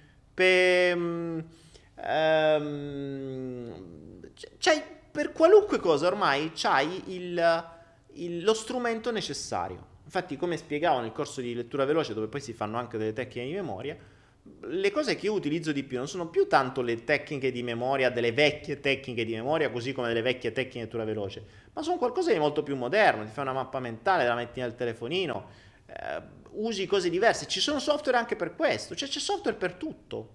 Qui la tecnologia è tremendamente utile se la usiamo per conoscere di più ed è tremendamente mh, mm, eh, negativa se la usiamo per spegnere la nostra voglia di conoscenza. È, è, la, è lo stesso strumento, come tutti gli strumenti, come il discorso della PNL. È buona o cattiva? E dipende come la usi. È come il coltello, è buono o cattivo? E dipende come lo usi. Dipende come lo usi perché io un martello e uno scalpello posso usarlo per uh, intagliare, eh, per, per, scolpire una pietra e farlo diventare una, una statua meravigliosa, come posso piantarlo in testa a uno e ammazzarlo. Lo strumento è lo stesso, eh? Non è lo scalpello e il martello buono o cattivo, è il tuo utilizzo che diventa buono o cattivo. Quindi il telefonino è buono o cattivo? Per me è fantastico come strumento, ci faccio il mondo eh, oggi, oggi, mm, ho iniziato a vedere eh, questi, questi, nuovi software non perché me ne freghi niente di postare eh, cose sui nuovi, mm, sui nuovi su, nuo- su queste nuove applicazioni, ma perché mi interessa il progetto che c'è dietro. Mi interessa l'azienda, mi interessa la criptovaluta, mi interessa capire se c'è una storia e se ci posso fare del guadagno che è una delle mie fonti, ricordiamoci, una delle cose su cui investo sono le criptovalute. È chiaro che devi saperlo fare, non è che puoi dire, ah vabbè Daniele, su che cosa devo investire? Eh, capito, non è che te lo posso dire io ti posso dire, studia, ti posso dire, fatti la tua idea. Quello che farò sarà darti degli spunti, perché su 2000 criptovalute se te devi andare a studiare tutte diventi matto. Io dico, questa l'ho studiata, questo, questo sistema, questa cosa, ragionaci poi anche lì, se non conosci l'inglese, sei fuori dal mondo. Come ho detto sempre, se volete il... Um, se volete eh, davvero dare una svolta alla vostra vita, la prima cosa che dovete imparare è l'inglese. Inglese assolutamente. Che non è tanto l'inglese perché voglio andare a fare una vacanza, perché tanto ormai c'hai, c'hai i traduttori però quando entri, quando entri in una trattativa, quando vuoi comprare qualcosa all'estero, quando vuoi studiarti un corso in inglese, e eh, se ti vuoi studiare un corso in inglese e questo parla inglese, e vi posso garantire che la formazione in inglese ce n'è un mondo e non costa una mazza, perché i corsi in inglese c'è talmente tanta concorrenza che trovate dei corsi della Madonna a 10 euro, 15 euro, cioè robe pazzesche. Però lo sapete parlare, lo sapete ascoltare l'inglese, lo capite, allora sì, avete un vantaggio competitivo enorme. Un vantaggio competitivo enorme. Business online, eh, creazioni di rendite online, tutto in inglese. Quello che c'è in Italia è tutta una copia ed è tra l'altro anche vecchia. E vi fanno pagare le stesse cose, ve le fanno pagare migliaia di euro, centinaia di euro, che non ha senso. Ah.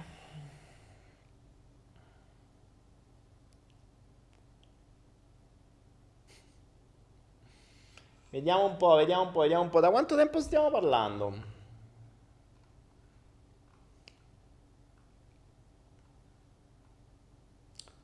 Allora, Un'ora e 34. Oh, mi dite come sta andando sia la voce sia il video, se è fluido, se si vede con una qualità migliore. Ditemi un po' voi, va, datemi un po' di feedback.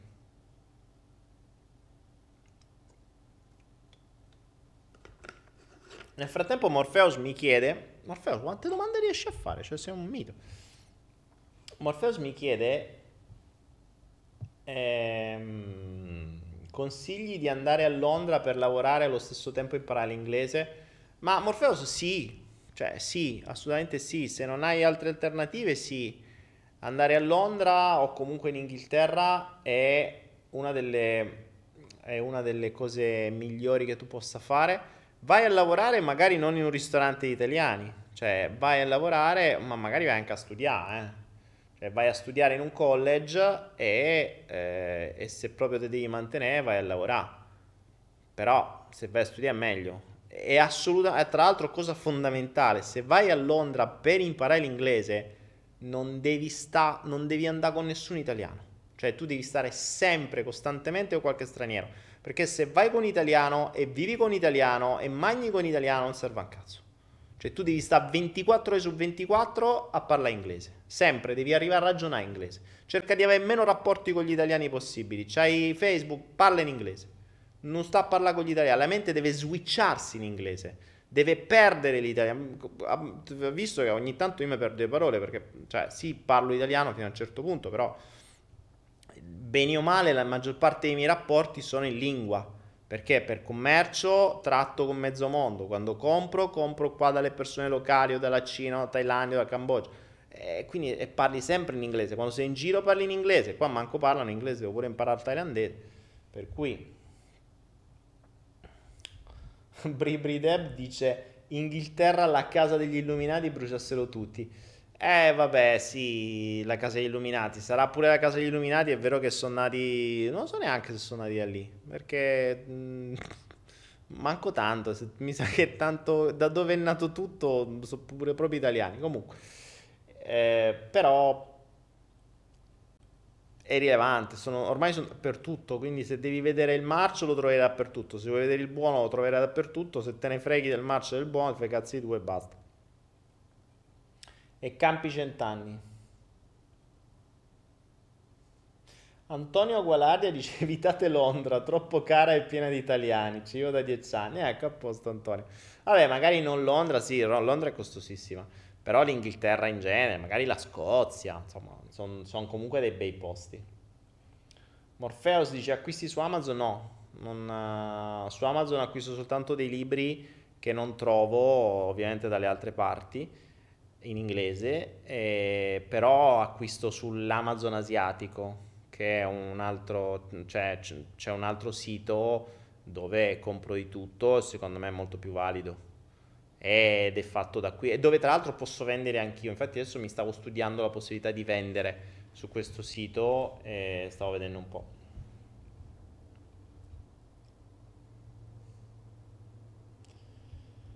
Ciao Daniele, ho letto che la direttiva europea sul copyright è stata approvata il 26 marzo 2019. Il pronunciamento del Consiglio dell'Unione Europea è atteso per domani. Nicola Antoni De Palma. Sì, la, la direttiva sul copyright è passata. Ehm, che poi è ridicola, fondamentalmente è ridicola. Non so se sapete com'è la direttiva sul copyright. Spendiamo due parole su sta roba qui. Che secondo me ci sarà da divertirsi. Perché cosa ha fatto il sistema? Il sistema ha detto, praticamente la, la direttiva sul copyright presuppone che qualunque cosa che sia stata scritta, ipotizziamo da, che ne so, un giornale, la Repubblica, no? La Repubblica pubblica i suoi articoli. Ora, da quel momento in poi, per far apparire quegli articoli, quindi se tu vuoi condividere quell'articolo su Facebook, Facebook deve pagare il copyright alla Repubblica. Google, se lo vuole mettere nelle SERP, le SERP sono le, le, le search engine, come si chiama? SERP, search engine, SERP, search engine result page, quindi le pagine di risultato quando tu scrivi, le SERP sono quelle pagine che ti vengono fuori quando tu scrivi qualcosa, no? Che ne so, tu scrivi partita Inter-Lazio, ok, e Google ti fa uscire tutti gli articoli dei giornali. Ecco, Google dovrebbe pagare a quei giornali perché lui gli fa pubblicità, cioè per cui lui fa uscire gli articoli. Ed è ridicola, perché Facebook, YouTube, Google gli hanno detto sì, bello caro, sai che ti diciamo noi? Sei tu che devi pagare a noi se te famo uscire, noi ti spegniamo completamente, poi voglio vedere tu come campi. Che sarebbe ridicolo, perché così, se fosse veramente così, e secondo me la cambiano perché è ridicolo, cioè non sono i giornali che hanno potere. Oggi se tu sparisci da YouTube, da Google, da, da Facebook, tu non esisti, tu non esisti. Oggi tu non è che esisti perché c'è una carta d'identità, tu esisti perché hai una presenza online. Se non hai una presenza online non sei nessuno. E se Google, YouTube, Facebook decidono che la Repubblica, l'Espresso e qualcun altro spariscono, non se li incula più nessuno, le loro vendite andranno a picco. E voglio vedere come gestiscono sto copyright. Perché tutti i grandi hanno detto ciao.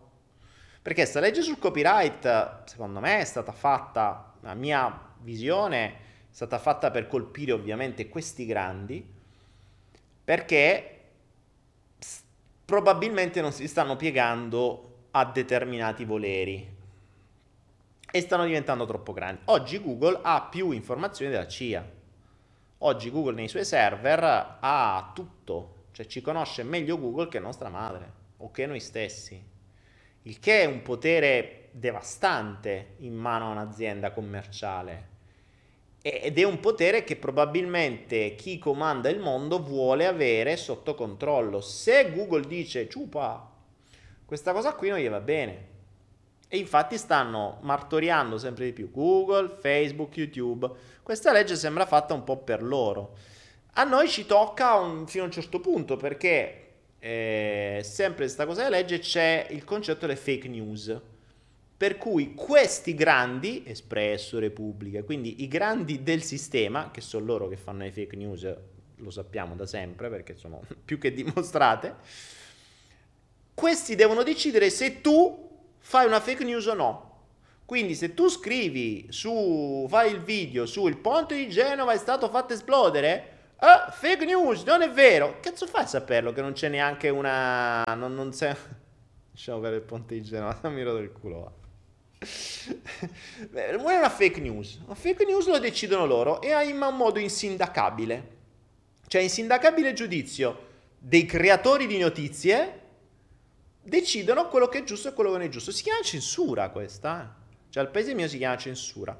Quella che c'è sempre stata nei paesi sotto dittatura, adesso la fanno in maniera... Te la, te la vendono come legge sul copyright, e noi ce la beviamo. Ma tanto mm, il popolo ormai è talmente tanto rincoglionito che si beve qualunque cosa. Lo vediamo con Genova. Quanti mesi sono passati? Cos'era agosto, settembre, ottobre, novembre, dicembre, gennaio, febbraio, marzo, aprile sono otto mesi. Otto mesi. C'è otto mesi nessuno che è andato a incazzarsi con quella gente e ci fate vedere sti cazzo di video di come cacchio è caduto sto ponte. No, io frega cazzo a nessuno, manca ai genovesi. Quindi va bene così. Vedo perché qualcuno mi chiedeva, ma perché non fai più video sul ponte di Genova? Che devo fare? Cioè non gliene frega un cazzo a quelli che ci vivono là sotto, figurati a me, ma perché lo devo fare? Io le mie ricerche me le sono fatte per i cavoli miei, o delle mie teorie, o delle mie prove, e la mia, la mia curiosità me la sono soddisfatta. Io ho la mia versione, ma non ho alcuna intenzione di dirla, visto per come viene trattata. E allora se devo essere trattato da sta gente, rischiare magari il copyright, rischiare la chiusura di un account perché dico la mia versione delle cose in una nazione in cui la libertà di parola è ridicola perché siamo all'85 posto, manco peggio del Burundi, cioè in piena dittatura, ma là sto zitto, raccolgo, racconto cazzate, gioco con le scimmiette, con i minions e buonanotte così. Cioè, il concetto del giullare, il giullare cazzeggiando ti dice a posto così, ti dice quello che vuole dire, ma lo dice cazzeggiando, perché se lo dico serio poi magari ti viene fuori la, la, legge sulle fake news e ti chiudono un account magari assieme a tutti i video del salto quantico e tutto il resto che non è assolutamente il mio interesse. Io non faccio guerre, cioè non me ne frega assolutamente niente, non perdo il mio tempo a fare guerre e mm, non perdo il mio tempo a fare guerre né a fare né a dover dimostrare niente a nessuno. Quindi c'è gente che si diverte a fare guerre c'è gente che fa di tutto per attirare attenzione, c'è gente che eh, vuole, vuole, ottenere il suo beneficio e via. C'è qualcuno che mi ha preso un parola sul fatto del cinese, ha cominciato a scrivere tutto in cinese. Bloccate sto... Aspetta, fatemi bloccare sto tizio che sta a scrivere un sacco di cose. Rimuovi, nascondi, rimuovi.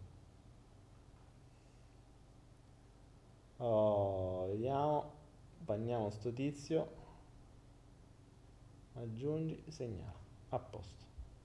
Contenuti di pornografia, da molestia, molestia, o spam. Ti è, segnala. Uh, a posto, così impara. Capisco quelli che vogliono fa, uh, vogliono avere attenzioni, ma questo mi scrive in cinese, comincia a spammare, eh, lo blocco. Daniele, la dieta mediterranea la consigli? No, Morpheus, quale dieta mediterranea? La dieta mediterranea è una più grosse cazzate, secondo me. La dieta mediterranea è basata sui cereali. Cioè, anzi, mi sa che la dieta mediterranea c'è pure, sono pure i formaggi, quelle due cose che devi evitare, lascia perdere. E io vado per dieta asiatica, meglio che è. Angela dice, non capiamo ancora il cinese, già tanto che capiamo Daniele, giusto? Giapponese, dice. Oh, scusate, era giapponese, non era cinese, scusate. Ciao Dani, a proposito di censura, in Rai torna Luttazzi, che ne pensi? Aggiorna i podcast su, su iTunes. ehm, eh, torna Luttazzi? Boh, bisogna sentirlo. Eh, Luttazzi è sempre stato bannato. Si vede che si è abbassato. Ma ragazzi, c'è una roba. Quando si va in televisione, mh, mm, si va con determinate regole. Se vai in Rai, stai tranquillo e beato che c'è un accordo dietro che determinate cose non le potrà dire, quindi, si dovrà, quindi potrà dire solo determinate cose. Anzi, forse dirà proprio le anzi, forse non, non potrei neanche escludere che lo chiamano per fare satira contro a chi serve al sistema. Um, c'è sempre un piano. In televisione non c'è niente di, di improvvisato, proprio niente. Quindi non, non è che mi, mi, farebbe... Balasso non ci ritorna certo in televisione. Balasso lo tengono ben lontano da ritirarlo in, in televisione.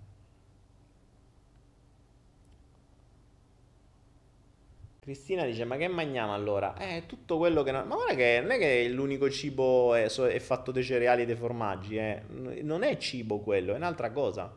Dovresti mangiare tutto ciò che non è lavorato. Comincia a mangiare frutta e verdura. Quello che viene fuori da, dalle cose vere. Crude, possibilmente. Frutta e verdura cruda. E stai a posto così. Ah. Mauro Corona. Pure lui si è fatto sporcare da Rai, non so chi sia. Ma io non guardo la televisione da vent'anni, figurati. Roberto Antonello, cosa ne pensi del reddito di cittadinanza? Mm, Roberto, allora non so, non so esattamente come, come sia la legge. E, mm, per cui non ho idea quali sono le regole. Non ho idea quali sono i, uh, le, le, le condizioni per avere il reddito di cittadinanza. Uh, boh, non lo so. Ho paura che verranno fatte tante porcate come al solito, come, come per le pensioni di invalidità, e eh, che diventi un altro business. Mm, secondo me il reddito di cittadinanza potrebbe diventare un altro modo per non fare un cazzo. Però non lo so, ripeto, non so come funziona. Perché io sono convinto di una cosa se uno vuole lavorare, il modo lo trova. Se gli togli pure la motivazione del denaro, con reddito di cittadinanza, eh, ricordiamoci che il denaro è il motivatore universale, viene chiamato motivatore universale per questo, perché è stato creato apposta per dare motivazione universale. Quindi se tu gli dai pane e circo, come facevano gli, mm, come facevano gli, i romani, e pane e circo, pane, pane circensis, miracoli e misteri. Pane, circo, miracoli e misteri. E se il circo glielo dai, ce l'hai con la televisione, il pane glielo dai perché gli dai il reddito di cittadinanza, i miracoli glieli dai perché c'hai tutti questi nuovi guru che muovi le mani, allunghi chewing gum, e fai e dici e succedono i miracoli soltanto nei feedback delle loro persone ma non c'è niente di dimostrato e i misteri glieli dai perché di misteri ce ne sono sempre tanti, gli UFO, i cosi, di qua e di là, non si sa se è vero, non si sa se è falso, è la luna, è la terra piatta, siamo andati sulla luna e non ci siamo andati. C'hai questo bel pacchettino di, di, di, di, condizionamenti, la gente è contenta, la gente non pensa, non rompe i maroni, si fa condizionare come vuole e i potenti possono continuare a fare quello che, eh, che fanno, cioè mh, continuare a avere il potere su di te, a controllarti, a controllare le tue azioni, le tue decisioni, la tua vita, i tuoi soldi tra l'altro. Quindi, secondo me, il reddito di cittadinanza era quel pane che mancava, ci si sono resi conto che qualcuno adesso non si va più a mangiare. Se qualcuno non ha più il pane il circo, si rischia la rivoluzione. E quindi per evitare meglio pane circensi e quindi facciamo mangiare a tutti. Boh, può essere un'ipotesi, ripeto, non so, eh, sto parlando di cose che non conosco, per cui non ho visto la legge sul reddito di cittadinanza. Eh, secondo me togliamo motivazione, perché se uno vuole veramente lavorare, lavora. Eh, se uno vuole inventarsi qualcosa, se la inventa e se ha tempo lo studia. Invece così con reddito di cittadinanza viranno i soldi se andranno a fare più spritz non faranno un cazzo meno di prima.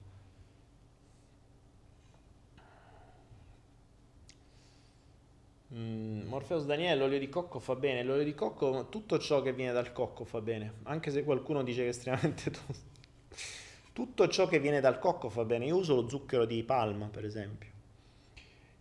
E, um, l'olio di cocco ha delle qualità spaventose, c'è su Anaera c'è un ebook sull'olio di cocco gratuito dove vedete quanti utilizzi ci sono in Italia, costa una follia, qui lo usiamo per cucinare, io lo uso proprio come condimento, uso per farci le cremine piccanti. Morpheus, l'anima non vuole che lavoriamo, Morpheus, l'anima vuole che tu evolvi, per cui se prendi se devi lavorare per capire qualcosa, devi lavorare. Mi si secca la gola quando sento lavorare, questa è, è una bestemmia lavorare. La parola lavorare è pari una parolaccia, cioè YouTube mi dovrebbe bloccare perché adesso ho detto una parolaccia che è lavorare, che è veramente una bestemmia, è come se stessimo è come se stessimo bestemmiando contro il nostro Dio interiore. Per cui, mm, per cui la tua anima non è che vuole che tu lavori, la tua anima vuole che tu evolvi. E se nel tuo percorso evolutivo ti serve lavorare da schiavo, eh, devi lavorare da schiavo.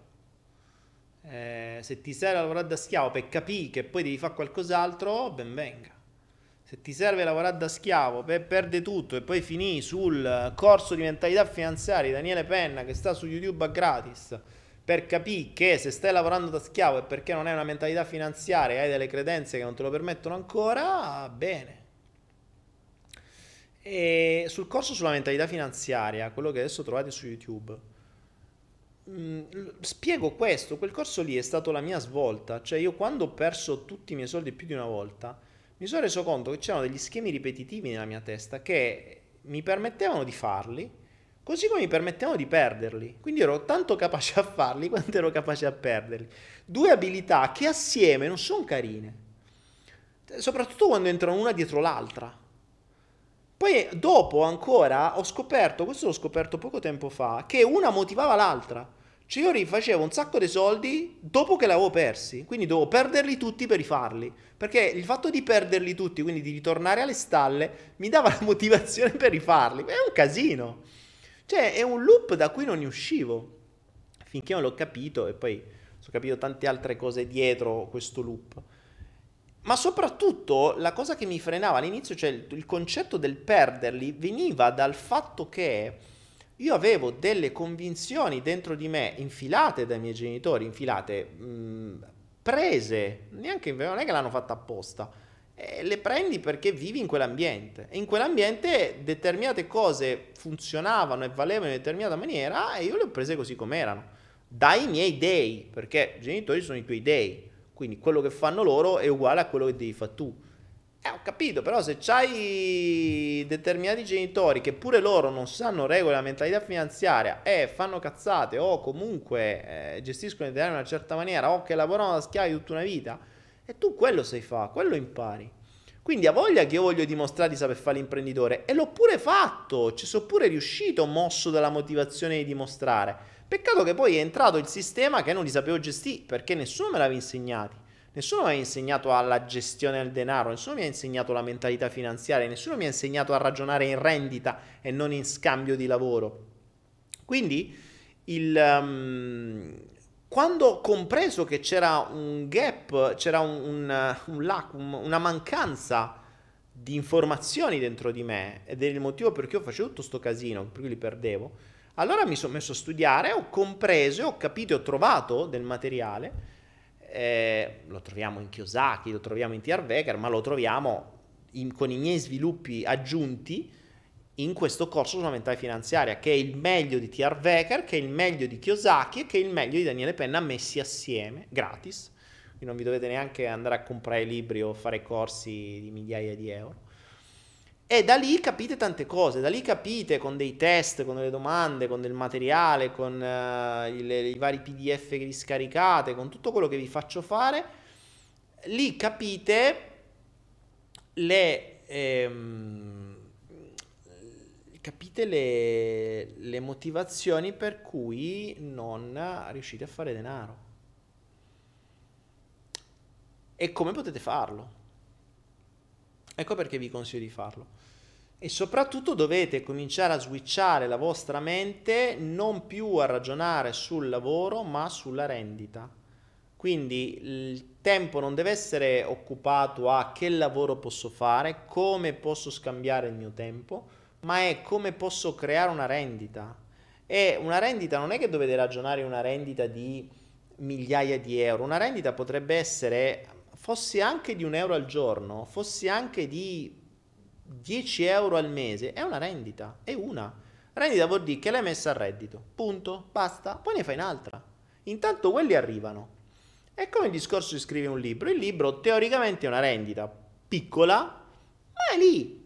Eh, l'ho scritto 5 anni fa, ogni anno ti arriva un migliaio d'euro, due migliaia d'euro, ma lì Certo, non c'è campi, però è una. Non è che sto facendo chissà che per averla. L'ho fatto una volta, punto. Quella è una, poi ne fai un'altra, poi ne fai un'altra, poi ne fai. C'è gente che scrive il libro ogni settimana. Ci sono alcuni trainer che tirano fuori libri e corsi a non finire. I corsi sono anche quelli una rendita. Li fai una volta, a meno che non li fai gratis come li faccio io. Li fai una volta, guadagni per sempre. Ricordati, la rendita, ricordate, la rendita è quella, quella, quella cosa che funziona basandosi sul principio che lavori una volta, guadagni per sempre. Lavori una volta, attenzione, per fare una rendita magari ci puoi mettere una settimana, un mese, un anno, dipende quanto sei capace. Ecco, lì dipende quanto vale il tuo tempo. Per cui se, una, se tu devi fare un sito che devi mettere a rendita, perché lì ci metti un progetto sul web e non sai fare niente su internet, perché sei soltanto capace di accenderlo e mettere i like su Facebook e spararti le pose nei selfie, e lì devi partire da zero. Quindi una cosa che eh, potresti fare magari in dieci giorni, proprio perché ti mancano le conoscenze, prima devi acquisire le conoscenze, devi dare maggiore valore a te stesso e al tuo tempo e poi lo puoi fare. E ci vuole più tempo. Oppure devi pagare qualcuno. Eh, devi pagare qualcuno, già parti con un, con un investimento a perdita e non è detto che poi ci riesce che ti faccia un lavoro fatto bene. E poi sei sempre sotto scopa di questo qui, per cui se devi modificare qualcosa devi andare dalla persona. Fai prima che te lo studi te e via. So, c'è il materiale, eh? cioè se vuoi, se vuoi, studiare ce l'hai. Anaera è una delle fonti di queste, cioè i materiali un po' per tutto e ne faremo anche di altro. Oh, vediamo. Madonna Morpheus, ma quante domande fai? Oh? Cioè tu, fa... tu sei una macchina da domande. Una dietro la. Daniele, come ridurre la plastica? Daniele, coltivi i germogli? Daniele, oh, ma quante domande fai? Minchia. Daniele, farai un corso di sopravvivenza dove si assume tutte le responsabilità? Morpheus, bella questa. Daniele, farai un corso di sopravvivenza dove si assume tutte le sue responsabilità, ma magari, magari Morfeo, è una cosa che mi piacerebbe tantissimo fare, ma è impossibile. È impossibile perché con le leggi che ci stanno, cioè, gente te denuncia. Eh, io se dovessi fare un corso ne farei veramente uno solo, ma altro che, altro che scarichi di responsabilità, cioè voglio lo scarico di responsabilità tuo dei tuoi genitori, dei tuoi nonni, della famiglia, dei conoscenti, degli amici, di tutti. Voglio una firma dell'avvocato e una firma del notaio. cioè, e, e, voglio che lasci già la, la, la dichiarazione de, eh, de, a chi lasci i tuoi beni in caso di. Eh, dai, cioè, altro che corsi in sala a raccontare quattro cazzate. E vogliamo veramente crescere di abilità, e no, tiriamo fuori le palle. E le palle le tiri fuori soltanto di fronte all'avversità. È una cosa, avevo detto, il... Um, il uh, una delle cose che um, se mai dovessi uh, addestrare dei bambini da zero, io l'unica, l'unica cosa che gli farei fare è metterli in difficoltà e fargliele risolvere. Cioè creargli problemi, non risolverli, creargli problemi. Cioè l'esatto opposto di cui fanno i genitori. I genitori cercano di risolvere i problemi ai bambini, invece li si dovrebbero creare. Cioè gli devi creare apposta. Creati apposta. Cioè io vedrei una scuola, un, non una scuola, un sistema, un ambiente in cui i bambini vanno lì non a studiare, ma a risolvere problemi. Cioè ogni giorno ti creo una condizione in cui tu ne devi uscire.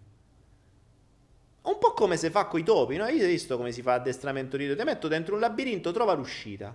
E così si fa con gli animali, perché non so dobbiamo fare? Invece no, invece i genitori che fanno, oh povero bimbo, stai, nella, stai nel labirinto, aspetta, portati a mamma, vieni a me, vieni a mano a mamma, va che te porto io fuori. Eh, così impara mai. Eh, è assurdo. Eh, però lo so che questa cosa è assurda, i genitori dicono, eh no, perché? E poi ci troviamo i ragazzi a 40 anni che sono rincoglioniti. Eh, ce lamentiamo. Tra l'altro non ci dimentichiamo eh, che a livello mondiale gli italiani sono riconosciuti come i più coglioni del mondo. Cioè sono quelli più bersagliati da tutti i truffatori del mondo, dalle finte donne che cercano soldi, dai finti... Eh, adesso me, ne sta arrivando, me ne sta arrivando mediamente 4-5 al giorno adesso di mail di quelle mail che ti dicono ah ti abbiamo hackerato il tuo account abbiamo visto abbiamo acceso la tua telecamera mentre ti facevi le cose di fronte ai cosi porno bla bla bla.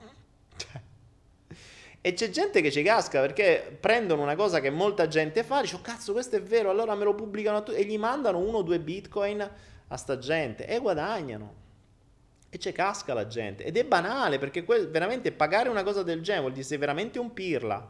Cioè passatemi il te, non è un giudizio, è, è obiettivo. Cioè, sei davvero un pill. Sei, se credi a una roba del genere, vuol dire che ti mancano le informazioni. Tu il computer non devi proprio. Non, non sei degno di accenderlo il computer perché ci sono delle robe base che dovresti sapere. E se sai quelle cose base, sai che quella roba lì è una cazzata. Eppure ne arrivano a non finire e pagano, pagano perché poi mi sono andato a vedere e mi sono fatto qualche ricerca sui loro indirizzi Bitcoin e c'è gente che paga. C'è gente che paga. Ed è un business enorme. Quindi attenzione. Di cosa stavo parlando? Perché, ah, perché i bambini devono... Ecco, bisogna, eh, bisogna creargli problemi per farli diventare degli uomini o delle donne che sanno fare. Eh, ricordiamoci, alla fine il valore vale su ciò che sai fare. Mm, non su quanti... Cioè tu non è che hai valore perché hai tanti followers su Instagram o perché c'è un bel culo, vedete? Perché sì, ok, puoi avere un valore commerciale in questo senso perché qualcuno può pagarle in qualche modo, i tuoi followers o le tette o quello che sia. Però non è una roba durevole e soprattutto non è una rendita. Comunque non dureranno sempre. Ed è una cosa che devi continuare a star lì a fare. Invece il valore che acquisisci per le cose che sai fare veramente è un'altra cosa. Uh... Romeo, Dani, è possibile sapere in anticipo in che anno si morirà? Allora, domanda complessa. Eh, sì e no, nel senso che mm, per quello che ne so, noi abbiamo schemi per tutto e abbiamo timer per tutto. Con uh, dei buoni test kinesiologici, anzi, tra l'altro dovrei fare, dovrei fare un corso nuovo su test kinesiologico perché eh, anche lì ho fatto delle ricerche, ho stravolto un po' questa conoscenza, è un'altra cosa su cui devo continuare a fare un po' di ricerche. Anzi, grazie che mi avete ricordato, è una delle cose che avevo iniziato poco prima di partire per l'Italia, poi l'ho abbandonata per tutti i vari casini che ho avuto. E con dei buoni test kinesiologici, non quelli che vi raccontano di te e cose varie, ma in qualche altra maniera, comunque sia, con un buon test kinesiologico tu puoi arrivare a sapere i timer di qualunque cosa, quindi come vi insegno ad esempio sul denaro, nel corso appunto sul denaro, sulla mentalità finanziaria, ehm, lì capisci quali sono i tuoi livelli di guadagno, come sono settati, i tuoi livelli di patrimonio, eccetera.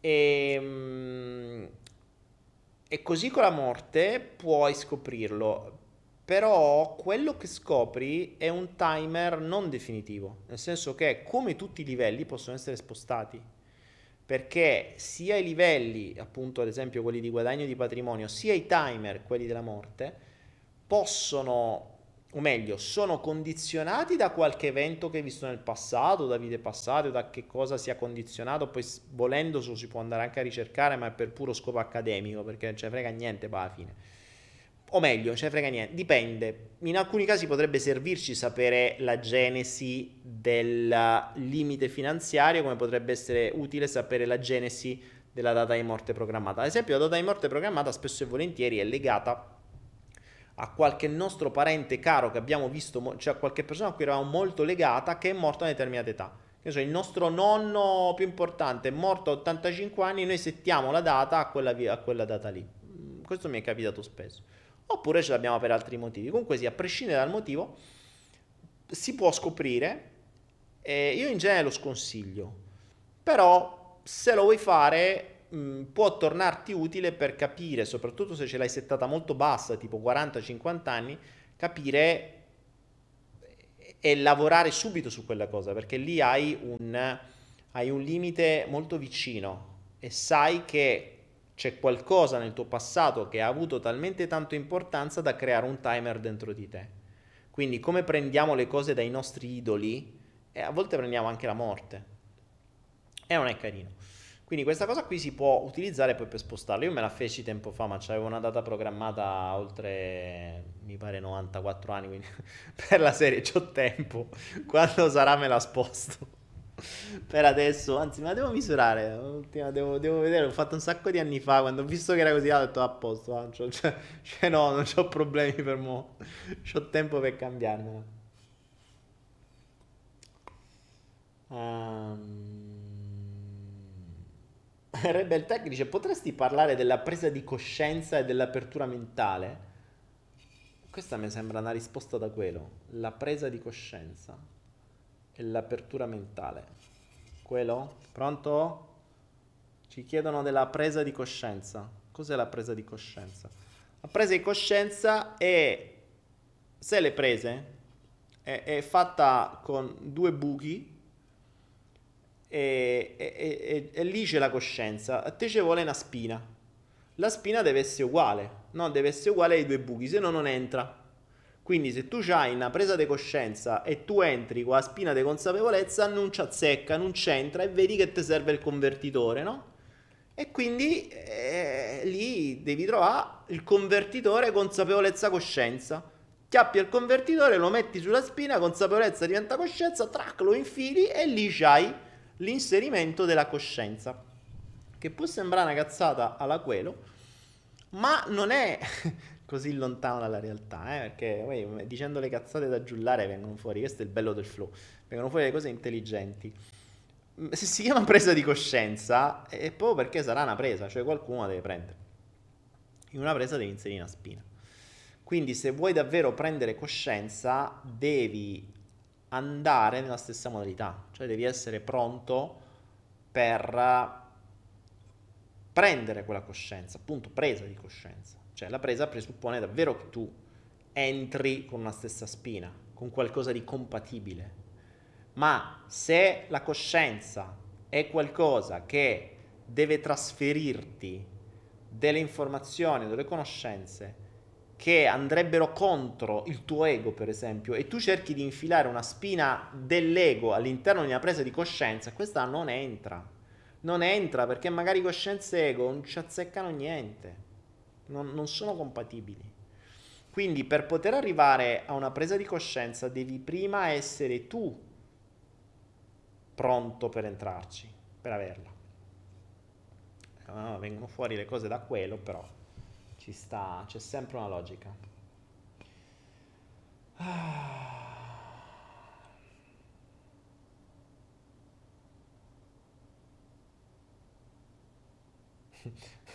Christian Picciao, questo è da quello.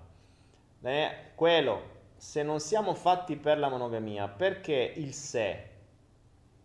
Il se. Boh. Se, se, aspetta, aspettate che stavo leggendo quello, aspetta che stavo, c'era, mh, mm, c'ho Christian Picciao in linea con quello. Se non siamo fatti per la monogamia, perché il se? Se, se con una fidanzata è più bello che farlo con una donna occasionale, gli orga sono molto più belli, dice Cristian Picciao. Allora ti faccio la domanda, Cristian Picciao, tu mi dici, mi, mi, la, la tua domanda è mal posta. la tua domanda è mal posta, come direbbe quello. La tua domanda non deve essere se farlo con una fidanzata è più bello, cioè una fidanz- se farlo con una fidanzata è più bello che farlo con una donna occasionale. È vero tu puoi farlo con due fidanzati assieme e dimmi se è più bello di farlo con una oppure no.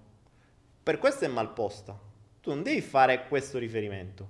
Non devi fare riferimento tra una fidanzata e una donna occasionale. Fai una fidanzata e due fidanzati assieme. Oppure una fidanzata e tre fidanzati assieme. E poi ne parliamo. E vedi se dura di più o di meno, eccetera. Poi ne riparliamo. Quindi fai questa prova e poi sappimi dire. Ragazzi, quando entra lo spirito di quello, eh, non so io che dico queste cose, non cominciate a dire, ah, Daniele dice no, l'ha detto quello. Io in questo caso sono il Messia e porto la parola di quello. Quindi, quando ci sono queste cose da dire, eh, sono state canalizzate da quello. Quando ci sono altre cose da dire, sono canalizzate da altra roba. Quindi diamo a Cesare quel che è di Cesare e a quello quel che è di quello. Ah. Oh, ragazzi, è fatta una certa. Quant'è? 2 ore e 12. Oh, oh, e se stiamo allargare qua? Basta? E dai, è stata a fare queste domande. Morfeus, sta, tra, quietati una, ma tu vai, c'è una casa, vai a dormire. Cioè, che ore sono lì? Cioè, 10 e mezza, devo andare a dormire, no? Oh. Cioè, se non ci fosse Morpheus a fare le domande, i, i, le domande, la chat si ridurrebbe a così. Cioè, Morfeo, che cazzo fai?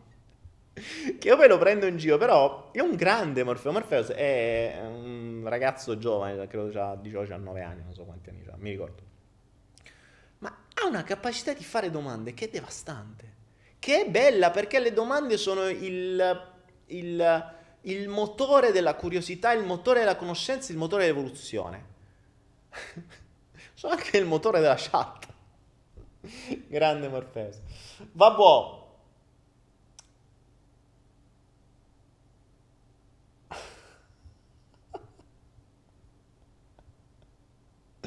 Antonio Ambroso mi, mi scrive parlami dei viaggi astrali, guarda te, lo, te, ne farei parlare da quello ma te la evito perché non era venuto stavolta. Uh, Dio, domanda per quello, domanda per quello. Uh, no, no, non fate domande, facciamo una serata solo quello. Un giorno, guarda, mi metto la mu- devo mettere la musica, devo trovare tutto, facciamo una serata quello prima o poi lo faccio e potrete avere la possibilità di fare domande a quello e basta. Io porterò la parola di quello, non c'entro niente. Eh? Non mi dite che poi so io quando c'è quello. Ragazzuoli, detto ciò, io direi che si è fatta una certa. Oggi è martedì, per me è già mercoledì, io sono sempre nel futuro. Domani, ve lo ricordo, qua sopra, qua potete sempre fare donazioni che sono sempre gradite, criptovalute, valu, quello che vi pare, sacchi di riso, quello che è, barattoli, quello che sia, tofu, eh, germogli, quello che si uova, eh, quello che vi pare, c'è qualcosa che vola. E qui potete sempre fare donazioni, www.donazioni.me, ok? Donazioni a me, è facile. Sopra invece domani ore 20 e 30 o per chi non sta seguendo la differita ormai chissà dopo quanto tempo troverete online questo documentario sulla psichiatria. Domani alle 20.30, 10 aprile, ce lo vediamo assieme. Io sarò con voi a vederlo, ve controllo e eh, badate che ve guardo. Io sto lì, accendo le vostre telecamere perché sono un hacker e guardo quello che fate mentre fate questa cosa di psichiatria.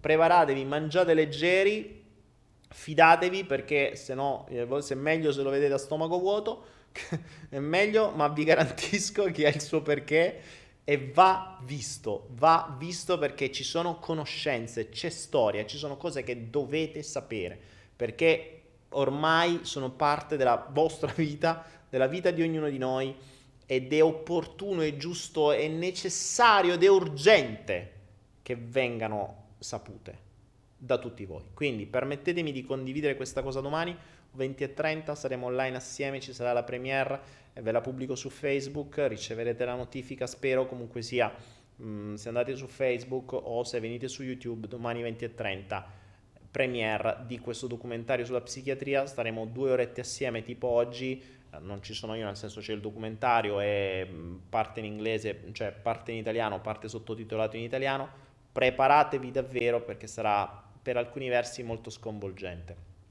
Quindi mi raccomando, spargete la voce, organizzate una bella serata a casa vostra, chiamate gli amici, mettete due pizzette e quattro spritz e ci guardiamo assieme questo documentario. Domani avrete l'opportunità di accrescere le vostre conoscenze su qualcosa che ormai è all'interno del nostro ambiente ed è ovunque e sarà sempre peggio. Quindi meglio saperlo che ignorarlo. Ricordate che ignorare una scimmia non vuol dire che la scimmia non sta più davanti a voi.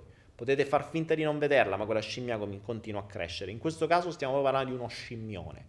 È opportuno, soprattutto, ripeto, per chi ha bambini che vanno a scuola, soprattutto piccoli, eh, piccoli o grandi, non è importante, basta che vanno a scuola e comunque sia scoprirete che sarà anche per gli adulti, perché adesso i test stanno arrivando anche per gli adulti, insomma, il, ci stiamo muovendo verso determinate cose che è opportuno sapere prima che accadano così che non vi, trovate, non vi farete trovare impreparati quando poi accadranno anche a voi e fidatevi ci stiamo tutti dentro.